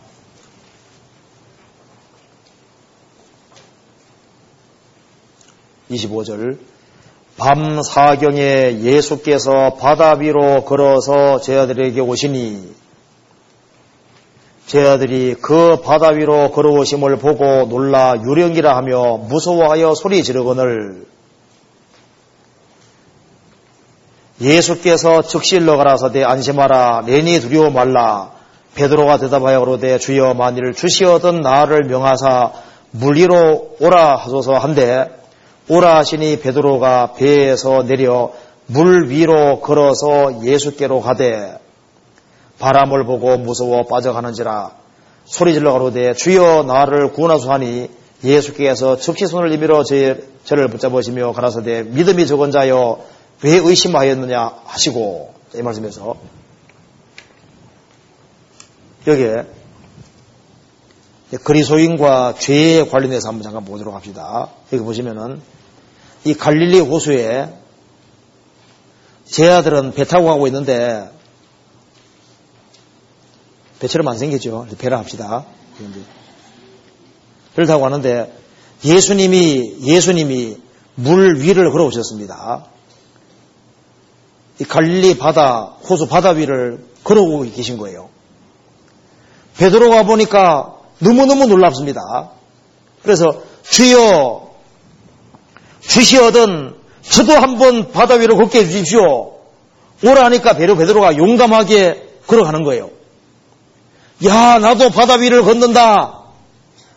물 위를 걷는다고 했습니다. 그런데 바람을 보고 어떻게 했습니까? 바람을 보고 무서워 빠져 들어갔다고 했습니다. 그래서 주여 나를 도우소서 예수님 즉시 건져 주셨습니다. 그럼 여기 왜 바다 위를 걷는 것을 표현해 주셨을까요? 예수님은 항상 바다 위를 걸으셨습니다. 바다는 바로 세상 가리키는 겁니다. 예수님은 세상을 발로 밟고 예수님은 세상에 사셨지만은 세상을 발로 밟고 세상의 죄를 발로 밟고 사셨습니다. 예수님은 세상을 이기셨고 세상 위에 계셨습니다. 세상에 사셨지만 세상에 속하지 않았습니다. 근데 베드로도 물 위를 걸었습니다. 이거 뭘 가르칩니까? 구원을 받은 사람은 세상에 살지만 세상에 속한 자가 아니라는 것을 보여주는 것이고 그리스도인들은 세상을 밟도록 부르심 받은 거예요. 세상에 살지만은 세상의 것을 발 아래 밟고 세상의 풍조와 유혹을 이기고 살도록 지어진 겁니다.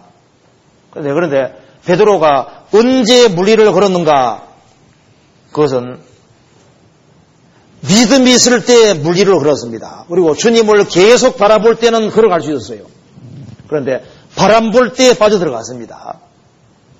그래서 저희들이 언제 세상을 발로 밟고 힘있게 세상을 걸을 수 있느냐? 그것은 주님을 항상 바라보고 살 때, 그리고 환경보다 하나님 말씀을 의지하고 살아갈 때는 물리를 걷고 세상을 이기고 삽니다. 그런데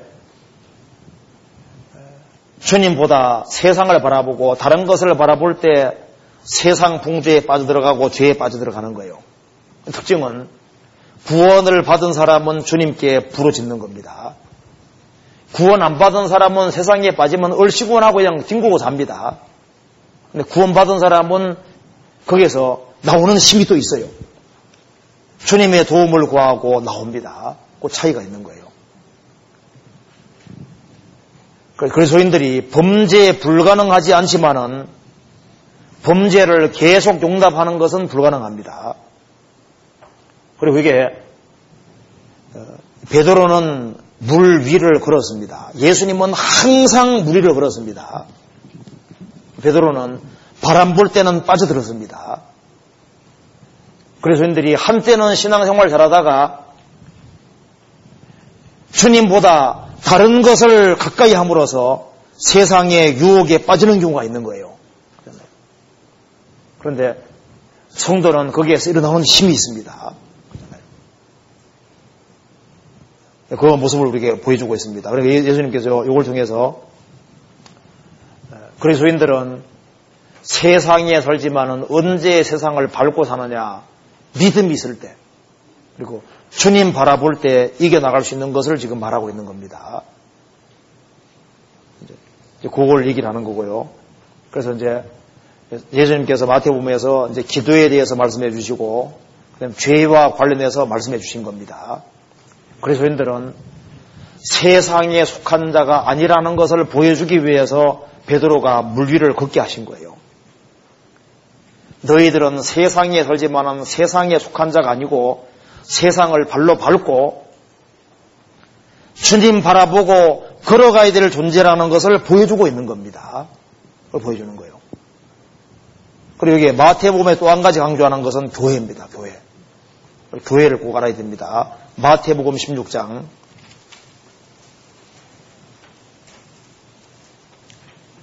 16장 16절입니다. 시몬 베드로가 대답하여 그러되 주는 그리스도시요 살아계신 하나님의 아들이시니이다.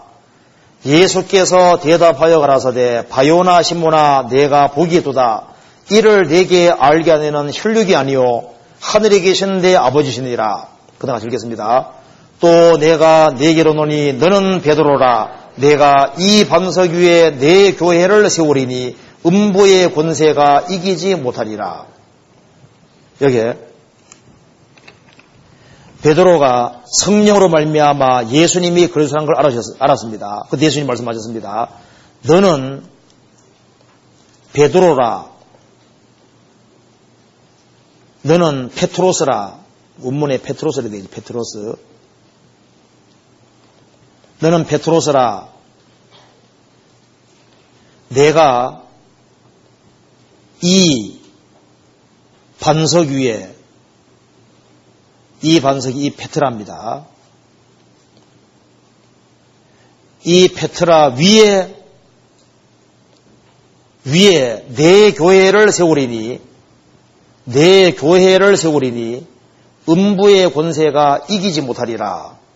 그러게 너는 Πέτρος라 너는 베드로라 남성입니다. 내가 이 반석 위에 이 반석은 중성으로 되어 있습니다. 너는 베드로라 내가 이 반석 위에 헬라어로는 베드로를 봐도 좋게 되어 있습니다. 그런데 카톨릭에서는 너는 베드로라 내가 이 반석 위에 베드로라는 사람 위에 그렇게 해석했는데 그건 아닙니다. 너는 베드로라 너는 Πέτρος라 너는 베드로라 내가 이 πέτρα 이 반석 이 반석이 뭡니까? 반석은 예수님 반석입니다. 내가 이 반석, 반석은 바로 예수님이고 베드로가 성령의 도우심으로 주는 그리스도시요. 주는 그리스도시요.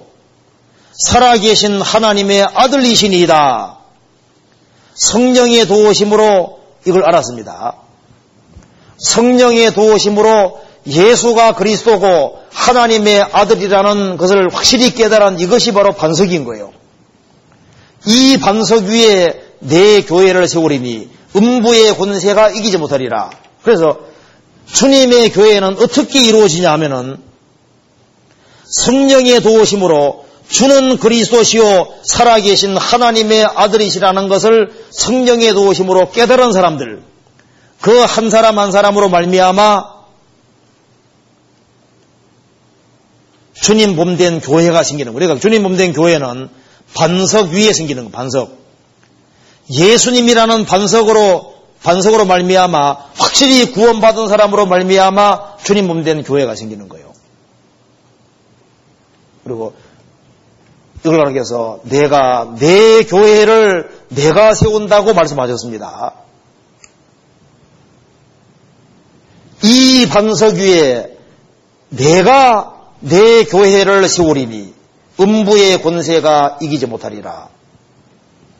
마귀가 그리스도인들은 이기는 사람이지 않습니까?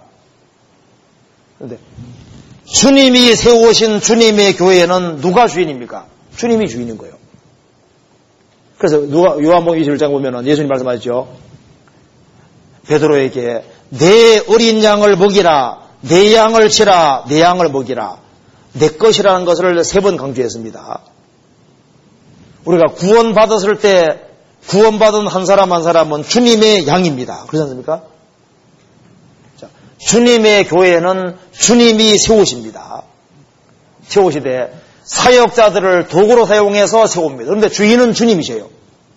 교회는 주님이 주인이시고 모든 성도 한 사람 한 사람은 쓰임받는 부분입니다. 그래서 내가 없이는 교회 안 될 거야 그렇지 않습니다. 내가 있든 없든 교회는 됩니다. 네. 내가 없다고 해서 교회가 안 되는 게 아닙니다. 교회는 주님이 주인이시기 때문에 주님은 누굴 들었으면 쓸 수 있는 거예요. 그래서 쓰임 받지 못하면 자기만 손해 보는 겁니다. 주님은 절대 손해 안 본다는 알아야 됩니다. 주님의 교회는 주님이 세우시기 때문에 음부의 권세가 이기지 못하리라. 주님이 주인으로 계시면은 주님께서는 주님께서 깨끗하게 만들어 가시고 주님이 보호하시고 주님이 인도하셔요.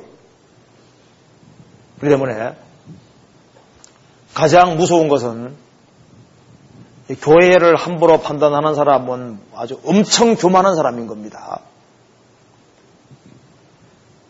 주님 피가 구원하셨고 주님께서 무리를 넣으셨고 주님이 주인으로 계시고 주님 역사하시고 계시고 교회는 목회자가 주인 아닙니다.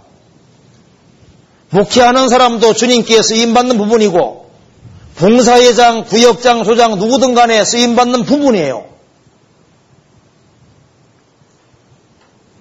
모세가 죽으니까 주님 여호수아 세우셨고 역대 교회 속에 주님은 사람은 없어져도 주님은 누굴 통해서든 간에 다 할 수 있는 거예요. 교회의 주인은 주님이십니다. 그렇기 때문에 교회는 인간이 좌지할 수 있는 게 아닙니다. 주님 손은 등하신 손입니다.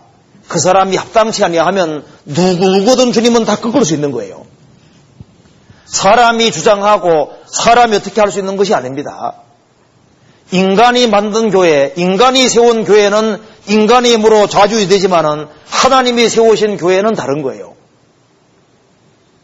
주님이 주인으로 계시는 교회는 주님이 사람을 들어서 쓰시는 분인 겁니다.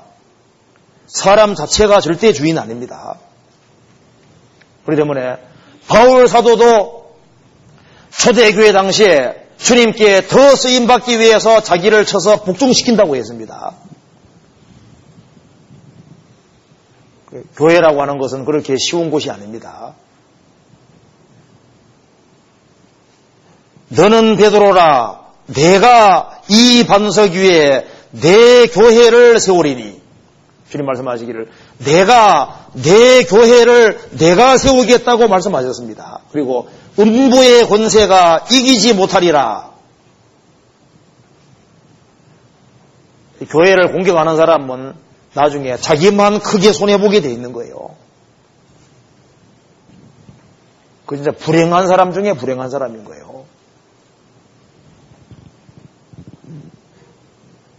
교회에 대해서는요, 정신바짝 차려야 됩니다.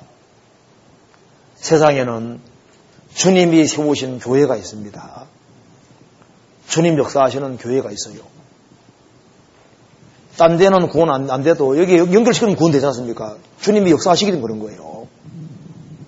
우리가 집회를 잘해서 구원받는 거 아닙니다. 우리와 같이 모임하다가 혼자 배우고 나간 사람도 있거든요. 얼마간 되는 것처럼 나중에 오면 안 돼요.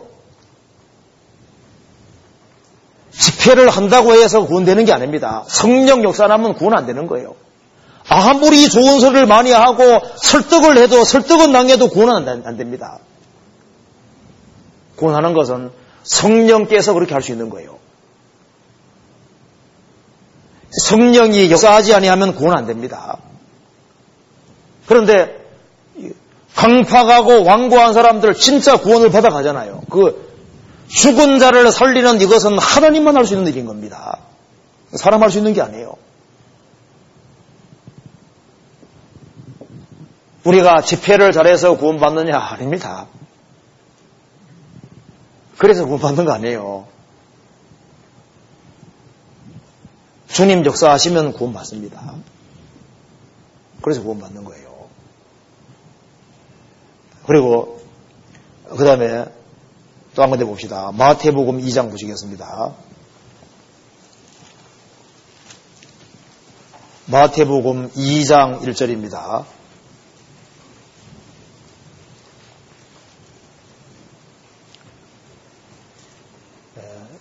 헤롯 왕 때 예수께서 유대 베들레헴에서 나심에 동방으로부터 박사들이 예루살렘이라 말하되 유대인이 왕으로 나신 네가 어디 계시뇨? 우리가 동방에서 그의 별을 보고 그에게 경배하러 왔노라 하니 헤롯 왕과 온 예루살렘이 듣고 소동한지라. 그 다음 구절을 보시겠습니다. 박사들이 왕의 말을 듣고 갈새 동방에서 보던 그 별이 문득 앞서 인도하다 하여 가다가 악이 있는 곳 위에 물러섰는지라 저희가 별을 보고 가장 크게 기뻐하고 기뻐하더라. 동방 박사들은 그의 별을 보고 인도돼서 예수님께까지 연결됐습니다. 동방이 아마 페르시아족일 겁니다. 페르시아의 그 하늘을 연구하던 사람들, 동방 박사들입니다. 그 사람들은 메시아를 바라고 있었어요. 동방에서 별이 나타났습니다. 그래서 메시아가 온 줄 알았습니다. 산 넘고 물 넘고 해서 예루살렘에 온 겁니다. 근데 예수님께서 베들레헴에 있다는 걸 아, 알고 이제 베들레헴을 가는 길에 그 별이 문득 앞서 인도하여 가다가 좀 신기한 별이죠. 악이 있는 곳 위에 물러섰는지라 이 별은 보통 별이 아닙니다. 이거는 막 움직이는 별이지 않습니까? 예수님에게까지 인도하는 별이었습니다. 그러니까 이 별은 특별한 별, 그냥 보통 별이 아니라 우리가 보통 별이 아니라 이것은 특별한 별입니다. 우리가 보통 자연을 통해서 하나님 계신 건 알 수 있지만 그것으로 구원되는 건 아니거든요. 천체를 보고서 아 하나님은 놀라운 분이 그걸 알 수 있지만은 천체 자체가 예수님을 만나게 할 수 있는 건 아닙니다. 동방 박사들은 메시아를 갈망했는데 이 별은 특별한 별이었어요. 그래서 나타났고 이 별은 동방 박사들을 인도를 했고 그리고 예수님 위에 머물렀습니다. 그래서 예수님을 경배할 수 있게 해줬던 겁니다. 이것은 주님이 보내주신 특별한 별입니다. 그래서 이 별을 통해서 동방박사들은 예수님을 만날 수 있었고 예수님께 경배할 수 있었습니다. 이런 별 역할을 하는 것은 지금도 떠오르고 있습니다. 여기에 동방 박사에게 나타나는 별은 어떤 별입니까? 예수님께로 인도하는 별이었습니다. 그러니까 이 동방 박사에게 별이 나타났는데 이 별은 특별한 별로서 이 별이 움직였고 아기 예수님, 예수님에게까지 연결을 시켜주는 역할을 하는 별이었습니다. 그러니까 사람들을 예수님께 연결을 시키는 역할을 하는 그 역할을 하는 것이 일종의 별이다 그 말입니다. 그러니까 이 별과 같은 역할을 하는 것들은 지금도 떠오르고 있습니다. 이 별 역할을 하는 것이 별과 같은 유사한 역할을 하는 게 뭡니까? 바로 성경입니다. 성경. 이 성경 말씀 한마디 한마디가 뭡니까? 일종의 별과 똑같은 거예요. 그래서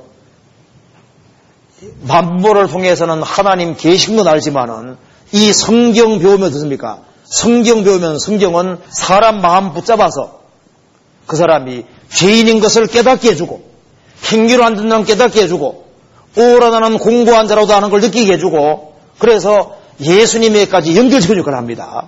그렇기 때문에 이 별 역할을 하는 것이 뭡니까? 바로 성경인 거예요.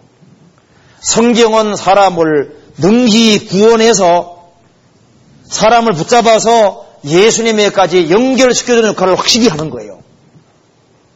별과 같은 역할을 한다고 말입니다. 또 한 가지는 별 역할을 하는 사람들이 누구냐 하면은 거듭난 그리스도인들을 일꾼들이 별 역할을 합니다. 요한계시록 보시겠습니다. 2장 1절에 2장 1절.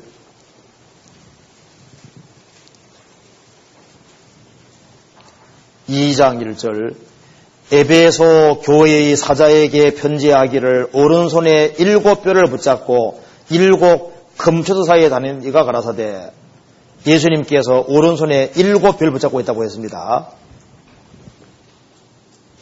자, 일곱 별은 일곱 별은 일곱 교회 일곱 교회의 사자요 그랬습니다. 안겔로스라고 했는데 이 사자가 둘러서 있는데 천사를 가리킬 때도 있고 일꾼 가리킬 때도 있습니다.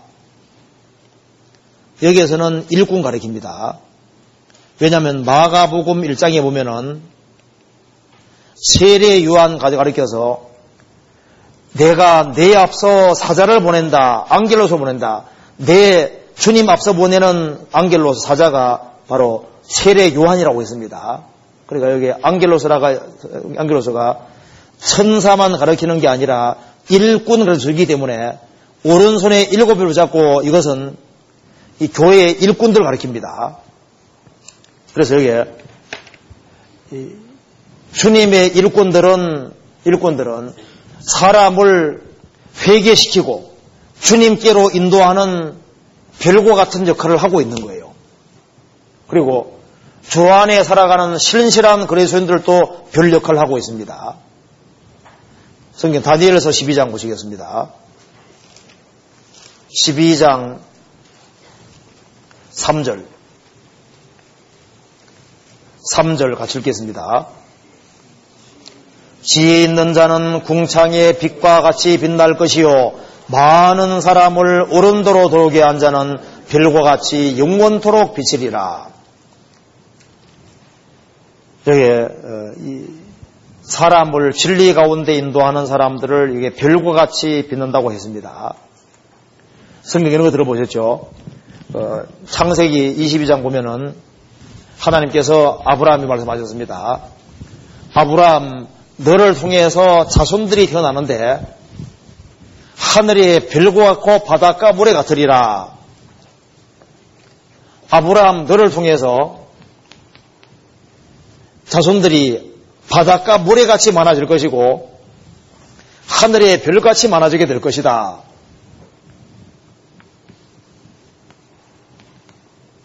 이사야 10장 보면은 이스라엘이여 내 백성이 바다의 물에 같을지라도 이 바다 물에 같이 많아진다는 것은 육적인 이스라엘 백성들이 많아진다 그 말입니다.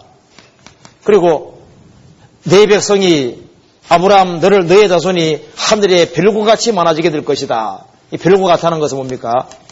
하늘에 속한 거듭난 그리스도인들이 많아지게 될 걸 말씀하시는 겁니다.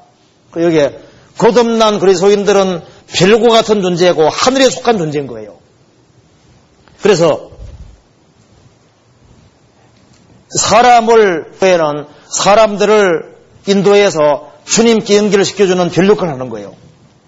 그리고 우리 교회에서 나오는 어떤 좋은 책들 그리고 비디오 테이프 이런 것들 있지 않습니까?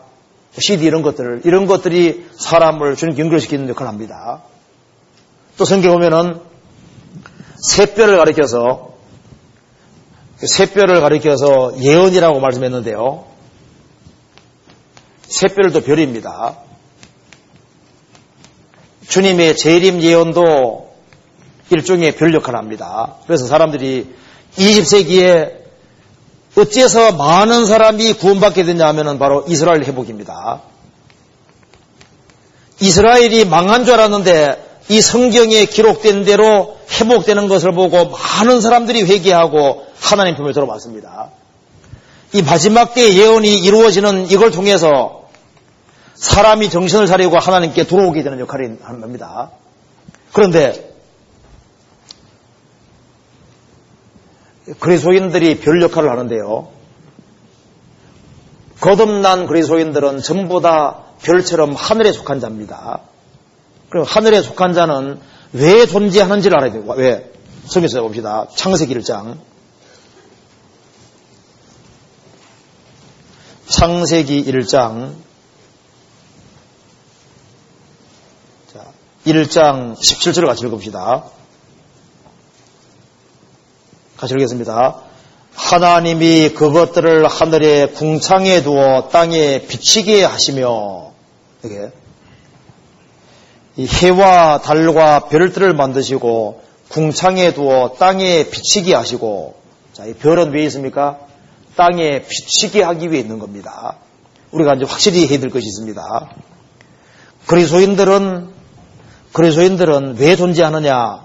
여기에 해와 달과 별은 전부 다 지구와 관련 맺고 있습니다.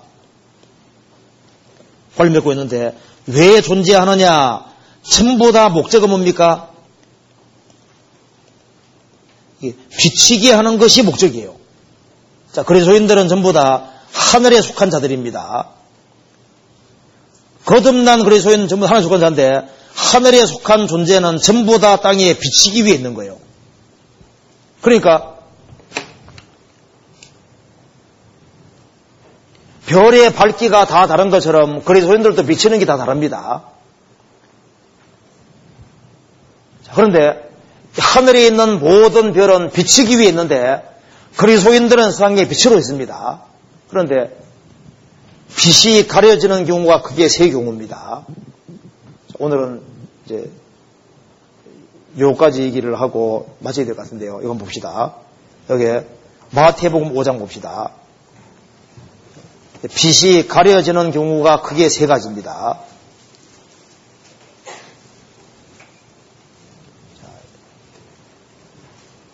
5장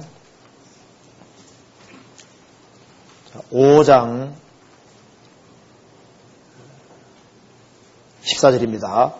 너희는 세상의 빛이라 산 위에 있는 동네가 숨기우지 못할 것이요 사람이 등불을 켜서 말날에 두지 아니하고 등경 위에 두나니 이름으로 집안 모든 사람에게 비치느니라.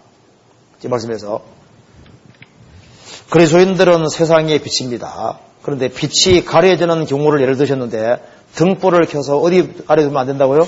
말 아래. 자, 그리스도인들은 빛으로 있습니다. 그런데 그리스도인들이 언제 빛 역할을 못하냐 하면은 등불을 켜서 말 아래 말이 뭡니까? 대박입니다. 그릇 아래 더 덮어주는 거예요. 그릇 아래 덮어두면 어떻게 될까요? 등불빛이 못지 않습니까? 그러니까 먹고 사는 문제입니다. 그래서인이 먹고 사는 문제가 우선이 되면은 주님 본 몇빛입니다. 지금 세상 많은 사람들의 마음 붙잡고 있는 게 뭔지 아시죠? 먹고 사는 문제, 먹고 사는 문제입니다. 경제적인 문제, 먹고 사는 문제, 그것에 마음이 꽉 붙잡혀 있기 때문에 빛이 안 비치는 거예요. 그래서 지금 건질 영혼이 얼마나 많은데 좀 더 잘 먹고 잘 살라고 하는 그 문제 때문에 먹을 것과 입을 것을 가지고 알아야 되는데 세상에서 돈을 더 많이 벌어서 더 멋지게 살라는 그 마음을 가지고 살기 때문에 빛이 안 비치는 거예요. 그래서 먹고 사는 것이 우선으로 되면은 주님 빛은 가려집니다. 먹고 사는 문제 그것이 우선이 아닙니다. 먼저 그의 나라와 그를 구하면 모든 걸 다 한다고 하셨는데 먹고 사는 문제, 경제의 문제 그것이 사람 마음을 꽉 붙잡고 있기 때문에 전도를 못하는 거예요. 가려졌어요. 그래서요 그릇을 가지고서 그냥 등불 다 덮어놨습니다. 먹고 사는 문제입니다. 또 한 가지는 성경에서 해봅시다. 누가복음 8장 보시겠습니다. 요것으로 빛이 가려집니다. 누가복음 8장 16절입니다. 16절 같이 읽어볼까요? 누구든지 등불을 켜서 그릇으로 덮거나 평상 아래 두지 아니하고 등경 위에 두나니 이는 들어가는 자로 그 빛을 보게 하려 함이니라. 누구든지 등불을 켜서 그릇으로 덮거나 평상 아래 두지 아니하고 등경 위에 두나니 평상 아래가 어디일까요? 등불을 켜서 평상 아래입니다. 평상. 평상은 침상입니다. 침상 아래 둔다는 게 뭘까요? 침상에서 안 일어나는 겁니다. 게으른 겁니다. 그래서요, 이 게을러서 주님 빛이 비춰지지 않고 게을러서 많은 사람이 이루어지는 거예요. 그리스도인들이 좀 더 부지런해지면은 얼마든지 많은 사람 건질 수 있습니다. 얼마 안 남았는데 지금도 부지런히 움직이면은 데려갈 사람들 얼마든지 있어요. 맞죠? 들어갈 수 있습니다. 그래서 침상 아래 두는 것은 침상에서 구르고 게으름을 피우는 겁니다. 그래서 부지런해야 될 사람이 있다면 그리스도인입니다. 그래서 게으른 자는 그 잡을 것도 사냥치 아니하나니 조금만 신경 쓰면 얼마든지 건드릴 수 있는데 너무 게을러서 많은 사람들이 지옥을 가는 거예요. 우리가 구원 안 받은 사람 건지기 원하면 접촉을 자꾸 하고 사랑 베풀고 희생 베풀고 이렇게 해야지 사람이 구원받거든요. 그런데 게으르기 때문에 게으르기 때문에 전도를 못하고 새로 게으르기 때문에 주변 사람 주님 빛을 보지 못하고 구원받지 못하는 것이 또 사실인 거예요. 또 한 가지는 누가복음 11장 보시겠습니다. 11장 33절. 누구든지 등불을 켜서 음속에나 말아래 두지 아니하고 등경 위에 두나니 이는 들어가는 자로 그 빛을 보게 하렵니다. 등불을 켜서 음속에 두지 않는다. 음속에. 이 음속이라는 것은 음속이라는 것은 어두운 죄에 가리키는 겁니다. 음속에다 판문도 안 버려요. 그래서인들이 죄 가운데 살아가면 빛이 가려집니다. 죄 가운데 살아가면 마음이 어두워지고 생활이 어두워지니까 전도할 힘이 나지 않아요. 구원의 즐거움이 안 생기니까 힘있게 전도를 못하게 되는 겁니다. 그래서 이 죄를 가까이 하게 되면은 주님 빛은 가려지게 되고 많은 사람들이 이뤄지는 문제가 생기는 겁니다. 그래서 여기에 주님이 세 가지 말씀하셨습니다. 그리스도인들은 왜 사느냐? 그리스도인들은 하늘에 속한 사람이고 그리스도인들은 위에 속한 사람이고 그리스도인 존재하는 이유는 하늘의 별과 같은 존재로서 빛을 비추고 사람을 바른 길로 인도하기 위해 사는 겁니다. 그런데 빛이 가려지는 가장 근본적인 원인은 먹고 사는 문제가 마음을 꽉 붙잡고 있는 거예요. 여름에 붙잡혀 있습니다. 또 한 가지는 죄에 붙잡혀 있는 거예요. 그러기 때문에 그리스도인들이 먹고 사는 문제 그것에 대해서 정말 먹을 것과 입을 것을 부족할 줄 알고 그런 단순한 마음을 가지고 살아가면은 그 나머지 그 경제적인 문제, 먹고 사는 문제 그 부분에 대해서 더 많이 벌게 해주면 버는 거고 그런데 거기에 마음 뺏기지 않아야 됩니다. 그러면은 많이 건질 수 있어요. 그리고 게으름에서 해방이 돼야 됩니다. 잠은 자야 되지만은 필요한 만큼만 잠면 되는 거예요. 그리고 그 나머지 시간을 최대한 활동을 잘해서 잘하면은 건질 사람들 많이 있어요. 우리가 낭비하는 시간들이 아주 많잖아요. 우리가 조금 신경 쓰면 건질 사람들 많이 많이 있습니다. 또 한 가지는 이 죄. 죄 가운데 살면서는 사람 못 건집니다. 다른 영혼을 건지기를 원하면은 죄에서 구별을 돼야지 다른 사람을 건질 수 있는 거예요. 그리고 주님께서 팔복을 말씀하시면서 팔복의 시작은 천국입니다. 제일 마지막은 상급입니다. 상을 위해 살아야 될 것을 주님 말씀하셨습니다. 그래서 여기에 나머지 그 뒤에는 하나님의 주권에 대한 부분 그리고 이제 비유에 대한 거 이런 등등이 있는데 일단 그 뒤에는 모른다 할지라도 이 마태복음의 핵심 핵심 마태복음 읽을 때 일단 오늘 우리가 배운 가장 중요한 그 정확한 분별력을 가지는 분별을 가지는 문제. 이걸 확실하게 하고 마태복음에서 주님이 가장 먼저 강조하는 것은 내가 왕이고 너희들 마음속에 나를 영접해야지 인생 문제가 풀리지 나를 영접하지 않으면 안 된다는 걸 주님 말씀하신 겁니다.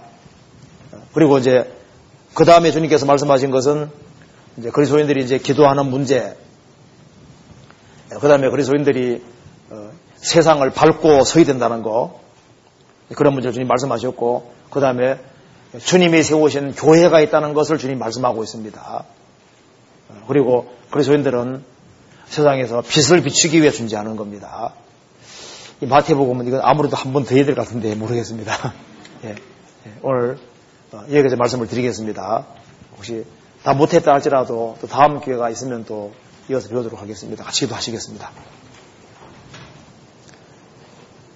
자비로우신 우리 아버지 하나님 감사합니다. 오늘 이 마태복음을 통해서 저희의 삶을 반성해 보았습니다. 저희들에게 하나님 말씀에 대한 바른 분별력을 심어주시고 또 주님 앞에 바르게 행할 수 있도록 도와주옵소서 저희들을 주님을 슬프시게 할 때가 너무나도 많이 있습니다.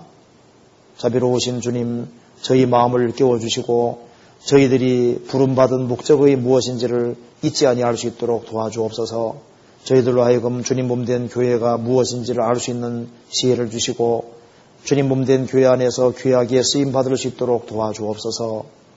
그리고 우리가 세상에서 빛으로서 어떻게 행할 것을 알 수 있도록 도와주옵소서.